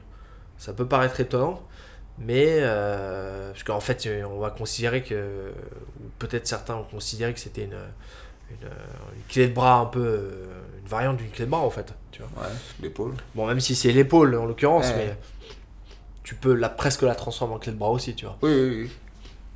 Et du coup, c'est une technique qui est, qui est vraiment ancienne, mais peu utilisée. hein. Les, les, les Gréciers l'enseignaient, mais si tu regardes les vieux combats de, les vieux combats de, de Rickson, de Royler, les compétitions qu'ils faisaient, jamais tu les voyais en faire. hein. Non, en combat, il le faisait pas, mais moi, je me souviens, la dernière fois, justement, je parlais de cette défense, je regardais des vidéos de cette défense, et je regardais Elio montrer les techniques de cette défense, Ouais. et à un moment donné, il montre une omoplata. Dans Oui, son non, non, programme mais de self. C'est ce que je te dis, c'était enseigné. Ouais, ça. Mais cool. euh, il la pratiquait pas. Mm. Il, il pensait pas forcément que c'était euh, efficace, et surtout, c'était vu uniquement comme une, euh, comme une soumission. une simple soumission. hein. Une soumission, Ouais. et pas un, un système qui peut t'amener d'autres choses, un setup pour, euh, pour renverser, pour combiner avec une autre technique, Mhm. etc. Euh, donc voilà, c'est euh, seulement en 1994, là, pareil, j'ai- bah, c'est sur BJJ Heroes que j'ai vu ça aussi, Mhm. que la Confédération de Jiu-Jitsu brésilien, CBJJ, Confédération brésilienne, donc, a a changé les règles pour y accorder des points en cas de renversement à partir de cette position. C'est-à-dire qu'avant, c'était uniquement une, une soumission. Si le, tu, le, le mec roulait et tout, bah, t'avais foiré ta soumission, mais t'avais pas de points. Tu vois. Et après, on a considéré que c'était. euh, c'était une. euh, en 94, on a considéré que ça pouvait être un système pour renverser également. D'accord. Euh, un des, euh, un- une des personnes qui l'a popularisé vraiment, c'est Nino Chembri, Antonio Nino Chembri, euh, célèbre combattant. Il y avait notamment, bah, je sais pas si tu te rappelles, à DCC, ça devait être en 99, euh, voire peut-être même avant, où il avait soumis un, lutteur avec Ouais. cette, euh, cette technique, il fait me une souviens. superbe euh, au plata. Et lui, c'était vraiment un spécialiste. hein. C'est un des mecs, euh, je vois pas d'autres personnes à cette époque-là euh, qui, qui en faisaient aussi souvent que lui, enfin, de mes souvenirs, hein, il y en avait peut-être, mais euh, je les connaissais pas en tout cas. Ouais. Et lui, il était vraiment spécialiste hein, de, Mm. de- de cette technique. Après, tu as eu plein d'autres gars, hein. Mario Ress, qui en faisait beaucoup notamment. Ouais. Cobrinha, Langui, Clark Gracie, il était plus récemment. souple des, des genoux, Mario Reyes, il arrivait à la placer partir de la garde fermée en mettant son avant-bras en barrage. euh, De très loin, il arrivait à la placer. Exact. Euh, Cobrinha, Langui, on en parlait. Je me rappelle qu'en 2008, on était allé, euh, on était allé euh, au Brésil et j'avais vu au Rio Open, j'avais vu Lang- Langui en faire pas mal. Et après, ils ont développé le monoplata, qui est un peu un dérivé, on va dire. Mhm. Mais euh, Allianz, ils avaient, ils avaient un jeu quand même assez axé sur le, sur le plata. Ouais. Euh, maintenant, bah, tu as les Mendes, euh, même Atos, ils font beaucoup de plata quand même. Alors, tous ceux qui travaillent la garde, forcément, à un moment ou à un autre, euh, ils y sont venus. En MMA, pareil, je t'en parlais la dernière fois, je disais que Nogara, il avait été très, Oui. très précurseur hein, sur toute technique, toutes les Ouais. techniques importées fait, du Jiu-Jitsu. Et lui, je me rappelle d'une très belle qu'il avait fait à Gary Goodridge, c'est Mhm. en 2001, juillet 2001. Ouais. Il avait switché à partir du plata sur un triangle. Et là, Ouais. je me rappelle, euh, je la connaissais déjà, cette technique à l'époque. Mhm. Et je m'étais dit, putain, euh, en- quelqu'un qui arrive à placer ça en MMA, je m'étais dit, ah ouais, c'est vraiment là. On, est, on voit vraiment que le Jiu-Jitsu, ça peut s'appliquer en MMA. Et j'avais vraiment été content de voir ça. euh. En plus, il le contrôlait à partir du plata. Tu aurais tendance à te dire, mais non, c'est une position. tu vas pas faire ça en MMA. Mais si, si. là. Après, il y a, y a aussi. euh, il y a aussi. euh, alors attends, faut que je me rappelle de son nom. Euh, le mec euh, qui, qui combat. L'élève de Royler qui avait fait un, un street fight contre Crazy Horse, là, Charles Bennett, là. Ah, euh, Tu- tu l'as vu, ce le, combat le coach de, au sol de la shootbox? Ouais, c'est ça. Comment il s'appelle déjà? Ah, J'ai un trou de mémoire. Marcelo, quelque chose, je crois. Oui. Marcelo. Et euh, Cristiano Marcelo. Cristiano Marcelo, c'est ça. Non, non, ça c'est un genre de foot, ça. non, je rigole. Ouais, non, c'est ça. C'est Cristiano Marcelo. Euh, il avait mis ça, euh, effectivement, à, à Crazy Horse, donc un combat un peu, un peu dingue. Euh, combattant un peu dingue. Dans les rideaux, là. Ouais, ouais, et il est- en combat de rue, mettre une omoplata. En backstage de- du Pride. fait- Ouais, c'est ça. Ça m'avait fait rigoler quand même. Mais euh, Elle est marrante quoi- cette vidéo, hein, si vous avez 5 minutes. Ouais, elle est marrante, elle est marrante. D'ailleurs, tout- toutes les embrouilles entre euh, Crazy Horse et, euh, et Silva, parce qu'ils se sont rembrouillés au, Rising. Euh, il y a toutes les vidéos où ils s'embrouillent dans les, couloirs, dans, les hôtels. Vous pouvez regarder ça, c'est assez marrant. Donc, euh, ouais, effectivement, ce, combattant l'avait fait en MMA. Enfin, en, combat de rue plutôt. En jiu-jitsu, il s'avère que c'est. En jiu-jitsu, pardon.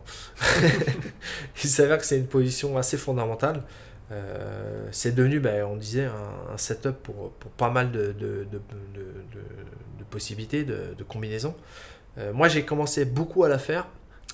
Euh, j'ai commencé beaucoup à la faire à partir de la garde Colemanche et la Spider, forcément. Et c'est devenu vraiment une partie intégrante de mon jeu. Et ça- beaucoup des que j'ai fait en compète, c'était sur mon plata quand même. J'en ai beaucoup, beaucoup fait. Toi, tu l'as tu l'as fait plus récemment, mais tu t'en fais beaucoup maintenant, toi aussi. Hein. On fait beaucoup. ouais. Le plata, ça fait vraiment partie de ton jeu maintenant. hein. Ouais. T'as- T'as vraiment développé ça. Mm. Voilà, je sais pas ce que, si t'as des, des petites choses à rajouter sur cette position. euh. Non, le truc, c'est que moi, souvent, euh, je, je pense que l'homoplata, en tant que soumission, euh, au début, c'était considéré comme une soumission. Ouais. Puis ensuite, c'était considéré comme un setup vers des sweeps. Ouais, c'est ça. Euh, devant, derrière, sur le côté. Tu vois, c'était une bonne position. Et je pense que euh, c'est une position, euh, suite notamment à Clark Gracie, qui, Ouais. euh, qui devrait plus être considérée comme une, comme une soumission en fait. C'est-à-dire que moi maintenant, quand j'ai quelqu'un, en- quand je fais vraiment mon... Le- le mon- fait- ça s'est perdu en fait, c'est ça que t'es en train de c'est dire. ça. Et, et moi, quand je fais mon jeu numéro 1 et que j'ai une homoplata, je mets pas, je, je, je m'occupe pas des deux points. Par exemple, si la personne, euh, pour défendre l'homoplata, commence à rouler, Mm. Je, Tu continues. je, je continue, je reroule. C'est ce que fait Clark Gracie. Hein. C'est ce que fait Clark Gracie. Ouais. Et tant qu'à faire, tu risques pas grand chose à faire ça. Mm. Parce qu'au bout d'un moment, le gars, il va tellement euh, flipper de la soumission qu'il va, il va prier pour, les, pour, que tu les prends- pour que tu les prennes, les deux points. Ouais. Et euh, je pense que aujourd'hui, c'est peut-être encore euh, l'aspect soumission de l'homoplata est peut-être encore un peu trop sous-estimé, sous-utilisé. Et les gens ont peut-être le défaut de souvent trop considérer l'homoplata comme un setup pour des sweeps. Ouais. Euh, Bon, de base, de base, la position, euh, quand on sort, elle te procure un, un avantage, si je dis pas de conneries. hein. Non, tu, là, tu n'as pas d'avantage. Euh, homoplata, tu, tu, tu mets l'homoplata, le gars À, sort. à une époque, c'est un avantage, il me semble. hein. Peut-être, mais en tout cas, euh, là, c'est plus le. Homoplata, euh, tu commences à travailler la soumission? Il Ah, sort Non, alors. Ah, mais alors comment tu Voilà. définis que tu travailles la soumission Parce que c'est bah, après, hein. c'est c'est Ah, toujours. c'est- très subjectif, su- alors. Ah, bah, c'est les règles IBJJF. Ouais. C'est, euh, je pense que dans le, le, le IBJJF, euh, dans le livre des règles, euh, l'avantage, c'est quand tu as fait presque. C'est quasi le mot en portugais. euh, t'as as presque, presque soumis, presque sweepé, presque. Donc là, le presque, hein, c'est tu, tu te débrouilles avec, tu vois. Ouais, bien sûr. Donc, euh, mais l'homoplata, genre, t'as réussi à mettre une homoplata, ce qui est quand même significatif dans un combat, tu vois. Mais si, si t'as pas bossé la soumission, si t'as pas bossé de sweep et que le gars en ressort, t'auras pas d'avantage. Ça, Alors, pour Alors, moi, je, reviens juste dommage. sur les règles parce que moi, je, me- je me rappelle euh, euh, lors des stages d'arbitrage, enfin, de, Mhm. sur les règles que Ouais, j'ai- ouais. j'ai pu faire. Euh, normalement, le, le principe de l'avantage, c'est par exemple un juge gatamé, une clé de bras, bras Ouais. tendu. Tu as l'avantage à partir du moment où tu t'es retrouvé un moment avec le bras tendu en contraction. Donc, ça, c'est parce qu'à un moment, tu es dans la position, c'est-à-dire que tu tiens le bras, mais tu n'as pas tendu le bras, tu pas d'avantage. Mais tu l'as tendu dans une position où normalement à partir de laquelle tu peux faire taper, Ouais. tu as les points. Oui. L'homoplata, euh, Bah. à partir du moment où tu as commencé peut-être à clouer l'épaule du mec au alors, sol, Voilà. là tu dois avoir des points, je pense. C'est ça, mais, mais ça, Pas ça des sera, avantages, ça, pardon. ça sera pas écrit Oui. sur le- les règles. Ce qui, fait, ce, qui, ce qui fait foi dans les règles, enfin, encore que là, on pourra en rediscuter, hein, parce que c'est pas, c'est pas aussi carré que ça, mais ce qui devrait faire foi pour les règles, c'est un, une bible des règles. C'est Ouais. le IBJF, euh, rulebook, euh, dernière version. Ouais, c'est ça qui devrait être le truc total et absolu. On sait bien que c'est pas le cas parce que c'est aussi ce qui fait qu'ils vendent leur, euh, leur séminaire de règles et compagnie. On a déjà parlé euh, plusieurs fois de ce qu'on pouvait reprocher aux règles IBJF. Mais dans, dans le livre, en tout cas, dans les règles, c'est la notion de presque soumis. Ouais. Donc euh, bah, l'homoplata, effectivement, si tu as collé le, le mec au sol, il est fast terre et que tu es en train d'essayer de te relever et que là il roule, on peut considérer que tu l'as presque soumis. Ouais. Mais si tu fais une omoplata, que le mec est très droit et que tu as juste le contrôle en omoplata, là, il n'y a pas du tout de soumission, il n'y a, même pas de, de début de sweep. Ouais. Le mec se lève alors que tu as l'omoplata. Tu n'auras pas de. Je t'auras sais pas pas si tu te rappelles, mais j'ai perdu un combat qui m'a coûté une finale euh, à Lisbonne en ceinture marron. euh, contre Ryan Bo- Bourgard, je sais pas si tu te rappelles. Je l'avais en, en omoplata. Alors, je l'avais au début bien en omoplata euh, classique, mais après, il a mis son, le, le poignet non pas tourné vers, vers ses jambes, mais vers le haut de son corps. Tu vois ce que je veux dire? Oui. Bon, là, c'est normal, hein, mais j'ai eu quasiment tout le combat comme ça. Ouais. Et à la fin, quand il est sorti, je me suis dit, je vais marquer au moins un avantage. Et j'ai Ouais. pas eu d'avantage. Et lui, m'a mis un avantage. Et malgré tout, il y avait, il y avait égalité. J'ai perdu la décision. Mais euh, je me rappelle, ça, ça, avait été, euh, ça, ça avait été dur d'accepter la, la défaite dans ces conditions-là. Et surtout que Euh, ce gars-là, il avait fait un podium au mondial, je crois, en marron. Ouais, Il est, non, il, a fait, il a gagné le mondial en marron. ouais. Premier en mondial marron. Ouais. Ça a été une belle Et victoire. après, il est tombé contre, il est tombé contre euh, JT Torres. Il a perdu au point, euh, aux avantages même. À Lisbonne. À Lisbonne, juste après. euh, juste après. Mm. Bah bref, j'étais un peu dégoûté. Mais euh, tout ça pour dire que ouais, les, euh, la, la position, euh, elle peut ne, non seulement euh, ne pas t'apporter de soumission, de renversement, mais même pas d'avantage dans certains cas. Et c'est un peu dur, je trouve, parce que t'es quand même dans une position dominante quand, quand t'as le mec en omoplata. C'est clair, hein. si, c'est- si t'as obtenu ça dans, dans le combat, toi, dans ta tête, tu sais que t'as. Eh ouais, mais ça, ça peut pourtant, rien c'est te rapporter. voilà, Ouais, c'est- c'est c'est pas valorisé. C'est après- pas, c'est pas la même chose qu'une garde fermée, quoi. Non, non, ouais. Tu vois, et pourtant, euh, C'est c'est c'est- en termes de points, c'est aussi neutre. C'est Ouais. Ce que je trouve pas normal, personnellement. Ouais, non, c'est sûr. Mais bon, après, bon. euh, Là, tu vois, euh, effectivement, c'est pas normal. Mais euh, personnellement, sur les règles IBJJF, sans trop revenir dessus, je pense que dans l'idée d'une simplification, je ne serais pas pour euh, le valoriser. Parce Mm. que pour moi, c'est. euh, tu vois, il faut, il faut que les règles soient le plus simples possible. Ouais, je suis d'accord. Mais je, je- c'est clair que c'est bizarre que ça soit pas valorisé alors que tu as obtenu un truc significatif, sacrément Bah oui, significatif. Bon. Oui, après- le, le me- le mec d'ailleurs n'est jamais à l'aise quand il est dans, pris en omoplata. Ah non, tu peux pas dire que c'est une position Tu neutre. respires pas comme quand t'es dans la garde fermée de Ah quelqu'un. non, tu- non, non, c'est pas pareil. C'est pas, c'est pas pareil. Et pareil. pourtant, ça vaut rien. Ouais. Voilà. c'est une position intéressante. Mais ce qui est aussi intéressant, c'est justement euh, de voir que euh, quelque chose qui est, qui est connu et utilisé depuis longtemps peut être euh, repensé comme Clark Gracie l'a fait. C'est-à-dire que tu te fais avoir par, en omoplata par Clark Gracie. Mm. Clark Gracie qui est, un, qui un bon compétiteur sans être non plus un... Tu vois, on sent qu'il est toujours un- il est un petit peu en dessous des, Oui, des oui, top bien sûr. mondiaux. Mais quand il est en omoplata, lui, à mon avis, tu Ah, rigoles rigole pas. pas, tu ouais, vois. Ouais. Et donc c'est intéressant aussi de voir que sur les, sur que voilà qu'une technique peut à un moment donné être pensée d'abord comme une soumission, puis ensuite comme d'un truc pour sweeper, puis ensuite comme un mini système, puis re, re être pensée comme une, une attaque de soumission très forte. Après, t'as l'école euh, de- d'Eddie Bravo qu'on a fait une spécialité. hein, euh, tout un système à partir de l'omoplata. Ouais, justement. Lui ouais. ou, ou Shinya Aoki en MMA qui Ouais, ont vraiment développé le truc. et Ils enchaînent sur des gros plata, sur ils ont plein plein de techniques à partir de là. Et tu sens, euh, Eddie Bravo, moi je suis pas très fan de son jeu, mais tu sens quand même, euh, même que quand t'as des mecs euh, calés qui, qui l'affrontent, qui, ils se retrouvent sacrément en galère quand ils commencent à installer ça.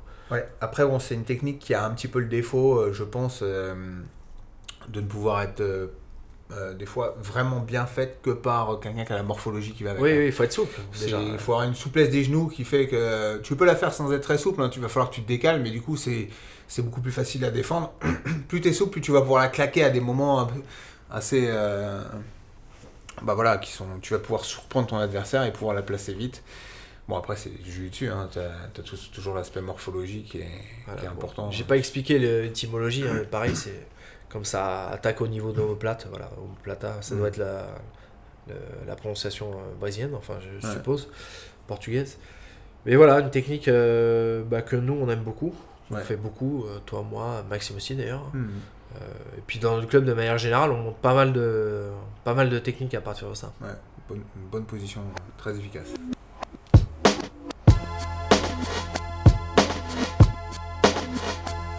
Yeah, this one right here goes out to all the babies, mamas, mamas.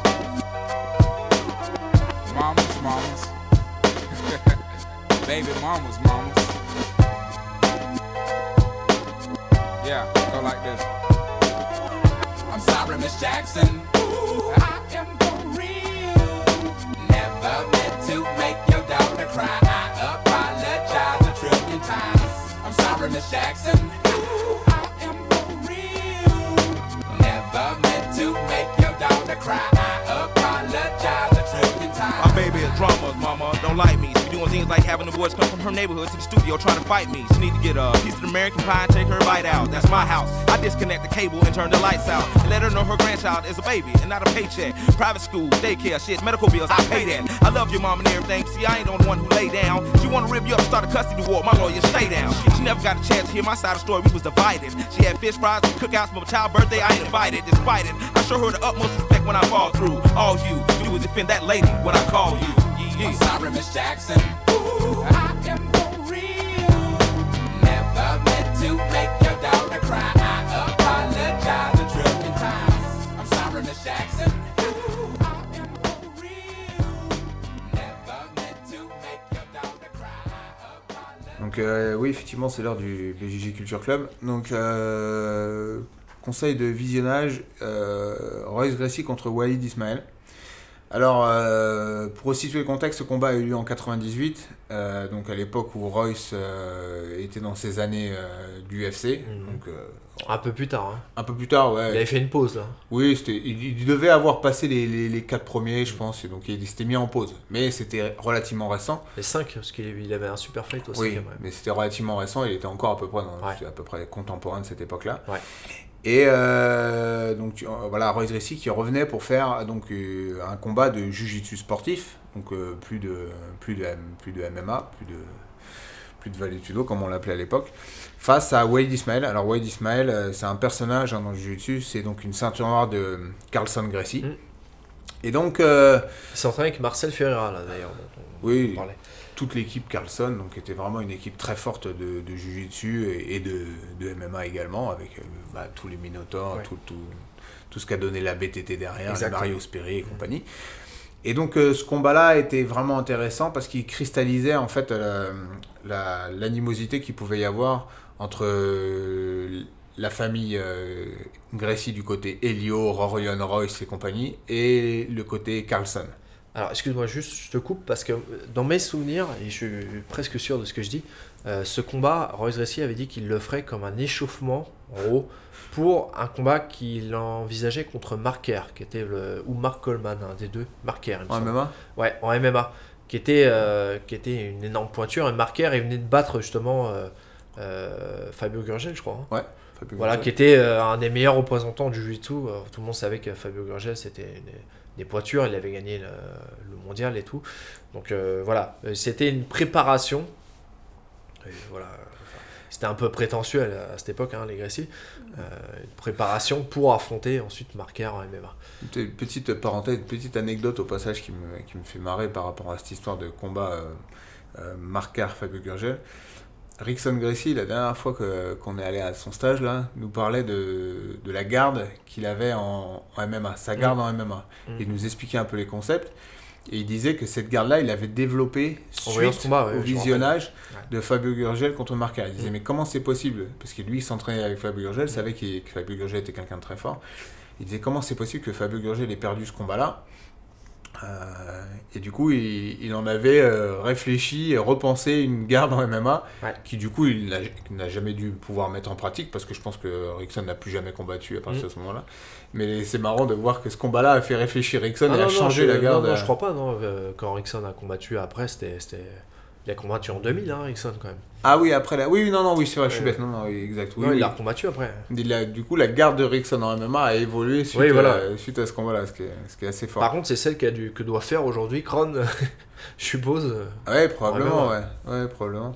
Et euh, bref, ce, ce combat-là, euh, euh, euh, Fabio Gurgel, c'était euh, Rec Valetudo, coup de tête et compagnie. Il me semble que ça avait- c'était longtemps Marker qui était sur la garde. Ça a duré une demi-heure. Bah. Marker, euh, c'était un lutteur euh, bodybuildé. euh, Ouais, bon, très fort. voilà, bodybuildé, vous voyez ce que je veux dire. hein. ah ouais, lui, euh, pas photo. hein. Et euh, du coup, euh, bah, il a jamais à un, autre moment du combat, euh, Gurgel, il a pu se retrouver au-dessus. Ouais. Du coup, il se prenait des coups euh, du grand pound euh, en dessous. Quoi. Bon, bref, Revenons à revenons notre combat. exact. Ouais. Donc, euh, Walid Ismail, donc, qui euh, représentait euh, Carlson. Donc, euh, Carlson, on, on reviendra sûrement dessus, on en a, on en a déjà parlé, mais c'était euh, euh, quelqu'un d'assez atypique dans la famille Gracie. qui faisait la promotion d'un jujitsu un peu plus un peu plus musclé, c'est-à-dire que lui passait un petit peu son temps à dire que Elio et les autres euh, mentaient aux gens en disant que le, le jiu-jitsu c'était que de la technique, euh, mentaient en- aux gens en racontant des, des- des pseudo-légendes sur leur palmarès. Bref, il était euh, pas très Politiquement correct. pas très politiquement correct et il était un petit peu en dissension par rapport au reste de la famille. Est-ce qu'il aurait voté Bolsonaro Ah ouais, alors lui, sûr et certain. lui. et il était un petit peu, voilà, un petit peu plus que froid, une sorte de, mini-guerre avec le reste de la famille Gracie. Euh, donc euh, ce combat a eu lieu. Euh, donc Walid Ismaël, qui était le, chouchou, hein, l'élève euh, adoré de, Carlson, euh, contre Royce. Euh, Carlson, euh, en voyant les combats de, Royce à l'UFC, euh, disait que Royce était, était quelqu'un de complètement nul, qui avait jamais gagné de compétition au Brésil, qu'il avait bien combattu aux UFC, mais qu'au Brésil, il avait jamais rien gagné et qu'il se faisait euh, déglinguer par n'importe lequel de ses ceintures noires. Ça, c'était les discours que, que Carlson tenait euh, euh, au Brésil en parlant de, de Royce. Donc euh, il y avait un peu d'animosité. Alors, euh, sur le fait qu'il ait jamais combattu, je crois que c'est vrai par contre. hein. Euh, je, je crois pas qu'il ait déjà fait des compétitions. euh, Si, si, il a ah, déjà si, fait des si, compétitions. il, a perdu, hein. il a perdu Et- contre, De la Riva, ouais, Il ça. a perdu contre De La Riva, il s'est fait taper contre une autre ceinture noire de, de Carlson. À chaque fois, il a fait que perdre Ah bon en, en jiu-jitsu sportif. Ouais.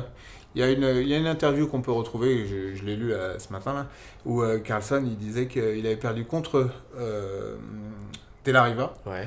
et contre une, euh, une ceinture noire à lui, je sais plus comment s'appelait, euh, je sais plus le nom, Marceau, je sais pas quoi, enfin, Ouais. une, une autre ceinture noire qui a, qui a battu euh, Royce Gracie en jiu-jitsu sportif. D'accord. Euh, mais bon, apparemment, euh, voilà, Royce, selon lui, c'était voilà, quelqu'un qui était euh, un compétiteur moyen, sans plus. Et donc, euh, ce combat a eu lieu, et donc, je vous invite à regarder ce combat qui est assez intéressant. Donc, pour faire court, hein, parce que je pense pas à spoiler, de toute façon, peu importe.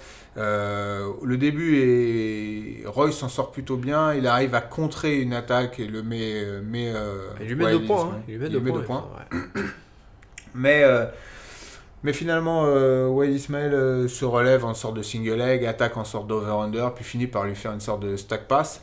Ouais. Et euh, Royce, pour pas concéder les points, se met en tortue. Et là, euh, Wade Ismail attaque. Alors, c'est pas pour pas concéder les points parce qu'il n'y avait pas de points en l'occurrence. Oui, non, exact. D'ailleurs, c'était un, un match que à la soumission. Oui, voilà, c'est ça. Mais pour pas se faire Pour contrôler pas- en croix. Voilà, pour pas se retrouver. Pour pas se retrouver en croix, contrôlé avec l'adversaire en, en contrôle latéral, se, se finit par se remettre à genoux.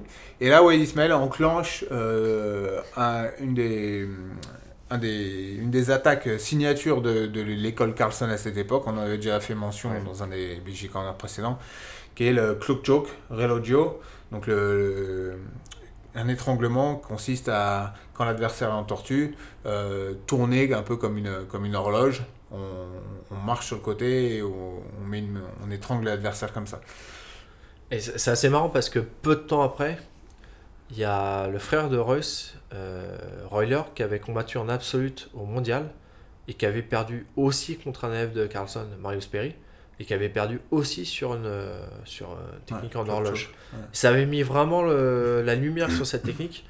Et comme bah, nous à l'époque, euh, comme aujourd'hui, on suivait un peu tout ce qui se faisait, bah, je me rappelle que euh, on avait commencé à beaucoup la pratiquer en club, hein, cette technique Ouais, suite à ces deux soumissions. Alors qu'aujourd'hui, ça s'est un peu perdu, hein, l'horloge. hein. On voit plus trop. Hein. c'est marrant, ça se fait, ça se fait quasiment plus. c'est euh, ouais, ça s'est un peu perdu. Et juste autre chose que je voulais souligner, qui est assez paradoxal, mais qui à l'époque, moi, je me rappelle, euh, m'avait un peu marqué, c'est le fait qu'on on voyait souvent des, des combattants pour pas concéder le passage de garde, qui finalement se remettaient à genoux et finalement se faisaient prendre le dos. Donc en, en voulant éviter quelque chose, ils se retrouvaient dans quelque chose de pire. Ouais. C'est assez paradoxal, mais c'est quelque chose qui arrivait assez souvent, Ouais. qui arrive encore aujourd'hui d'ailleurs. hein. Qui arrive encore aujourd'hui, mais à l'époque, euh, on se posait la question. Aujourd'hui, moi, j'aurais tendance à systématiquement conseiller de se remettre à genoux. Tu vois, alors qu'à l'époque, euh, on disait non, des fois, il vaut mieux se faire prendre euh, la croix. Tu vois Dans une optique pure de soumission, peut-être. Ouais, c'est ça. Mais bon, euh, en compétition, tu réfléchis point. avant tout au point. Ouais, tu... Voilà, Et la soumission, c'est la surprise. Ouais. Ou, la, ou la cerise. Ça dépend de quel, côté tu es. Et euh, donc le combat finit avec euh, Royce dans le coma. hein, Ils Ouais. mettent euh, un moment à le réanimer Bien, parce que bien dans le coma en plus. Bien dans le coma. D'ailleurs, le, le combat est. C'est Rorion qui vient en courant, euh, en chaussures sur le, le tapis. Pour, euh, J'adore la précision. Ah ouais, c'est vrai, ils sont tous- chaussures. Ouais, ça me dérange. Je les vois tous en chaussures. Parce qu'après, ils sont une dizaine sur le tapis, hein, tout le monde avec les chaussures. C'était à Rio, il y avait vachement de monde dans Ouais. les tribunes. Hein. Ouais, C'était un- c'était un gros événement. gros, gros truc. C'était à Rio, à Rio, Ouais, hein, c'était à. Rio. Et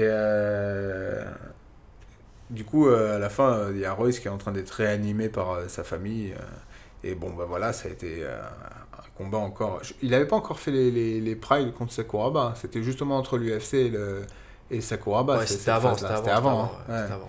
Donc c'était une des premières fois où on avait un petit peu bon, euh, combattu relativisé sur le niveau sportif jiu-jitsu de, de Royce Gracie. Donc euh, voilà, c'est un combat qui est historique en ce sens. Il est dispo là sur. euh, Ouais, il est dispo sur YouTube, vous allez vite le trouver. Hein. Royce Gracie, Walid Ismail, c'est direct.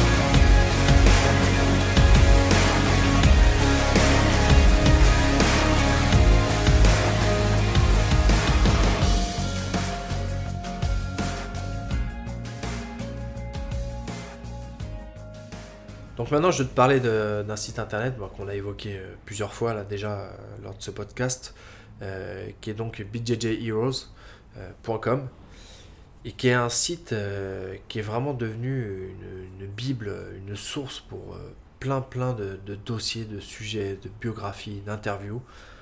C'est vraiment bien qu'il y ait ce site aujourd'hui.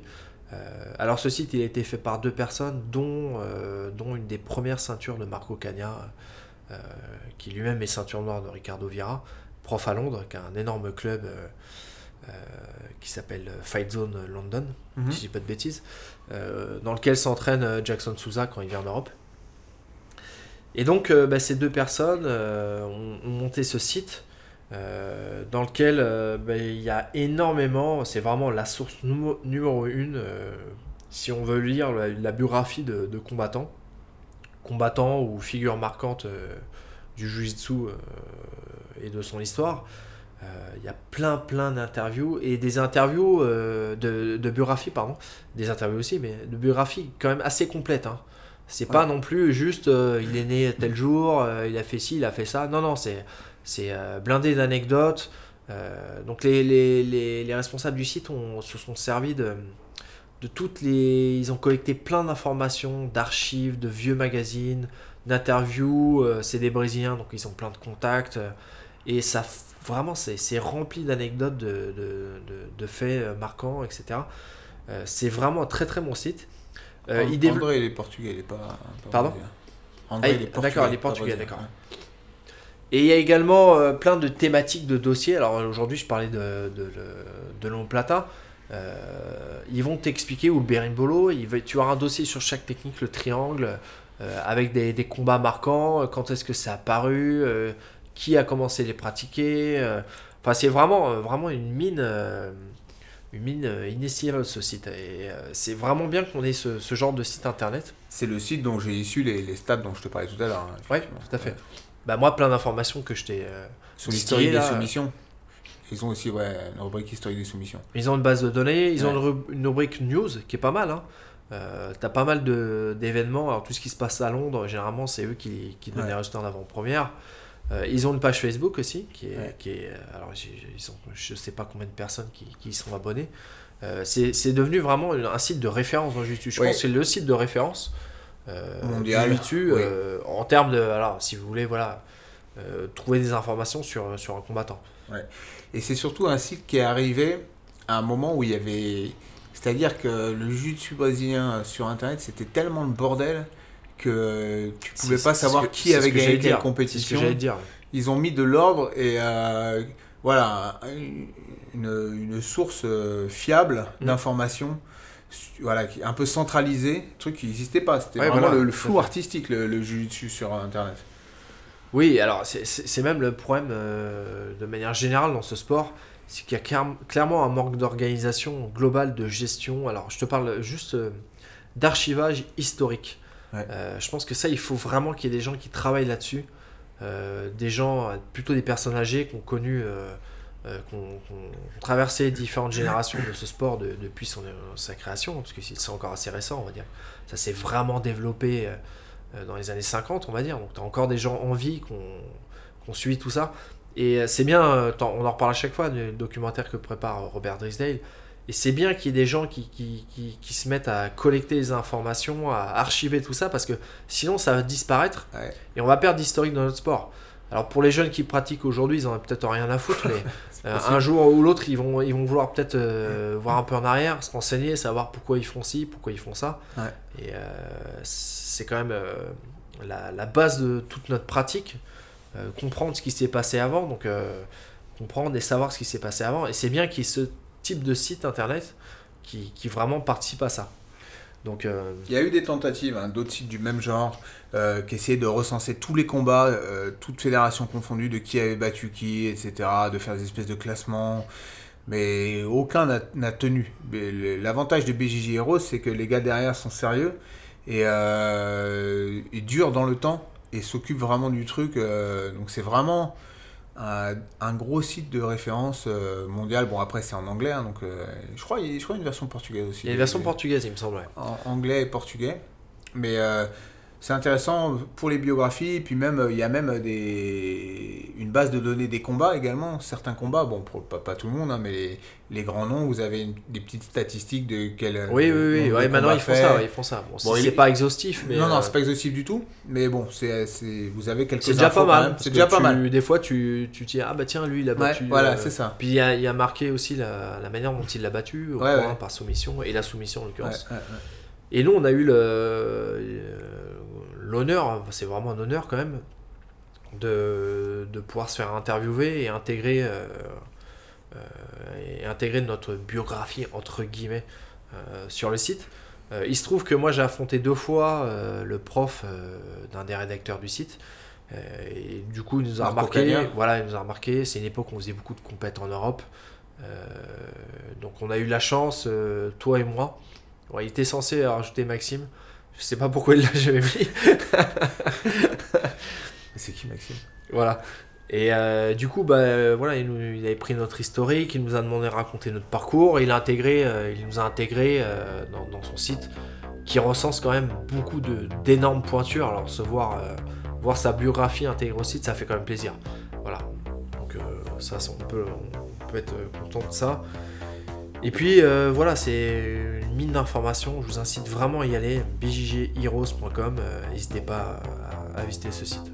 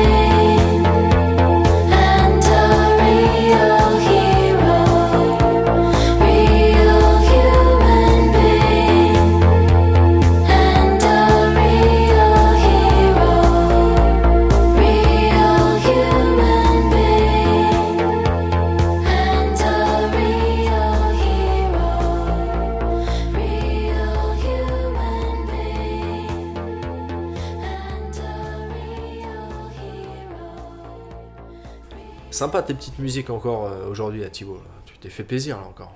Toujours, toujours les playlists de Ouais, qualité. bah, je vois ça, tu- c'est choisi avec amour. Avec passion. Bon, bah, on arrive à la fin? Ouais, on arrive à la fin. Bon, bah écoute, euh, on va repartir euh, s'entraîner. Hein. Euh, Ouais. On a des échéances qui arrivent là. Il y a les coupes de zone qualificatives Ouais. sur lesquelles nous on, se concentre régulièrement. Puis il y aura euh, Lisbonne. Lisbonne, ouais. Ouais, Qui va, ouais, qui va regrouper toute l'attention euh, mondiale du, du Jiu-Jitsu. Ouais. C'est la plus grosse compète, hein, je crois, hein, au monde. Je hein, sais pas s'il l'a encore, mais en tout cas d'habitude c'est là où ouais, la plus grosse compète en termes de nombre de participants. C'est plusieurs milliers de participants sur 5 jours. 5 jours je crois. si Ah, c'est une usine. ouais, c'est- c'est euh, Au départ, c'était sur deux jours, ça s'est étalé. c'est- Ouais, c'est une institution. euh, bon, va se refaire le, le Lisbonne hivernal. Bon, et toi, tu t'entraînes bien là tu... Oui, oui, en ce moment pas mal. Je- J'essaie de changer mon jeu. Je m'a- Je m'amuse à faire un, un petit peu de lutte avec mes maigres moyens. J'essaie de faire de la garde l'assaut. Bon, il va falloir que tu fasses du- de la muscu alors là. Ouais, ouais, ouais. J'ai quelques années à, à ouais. récupérer.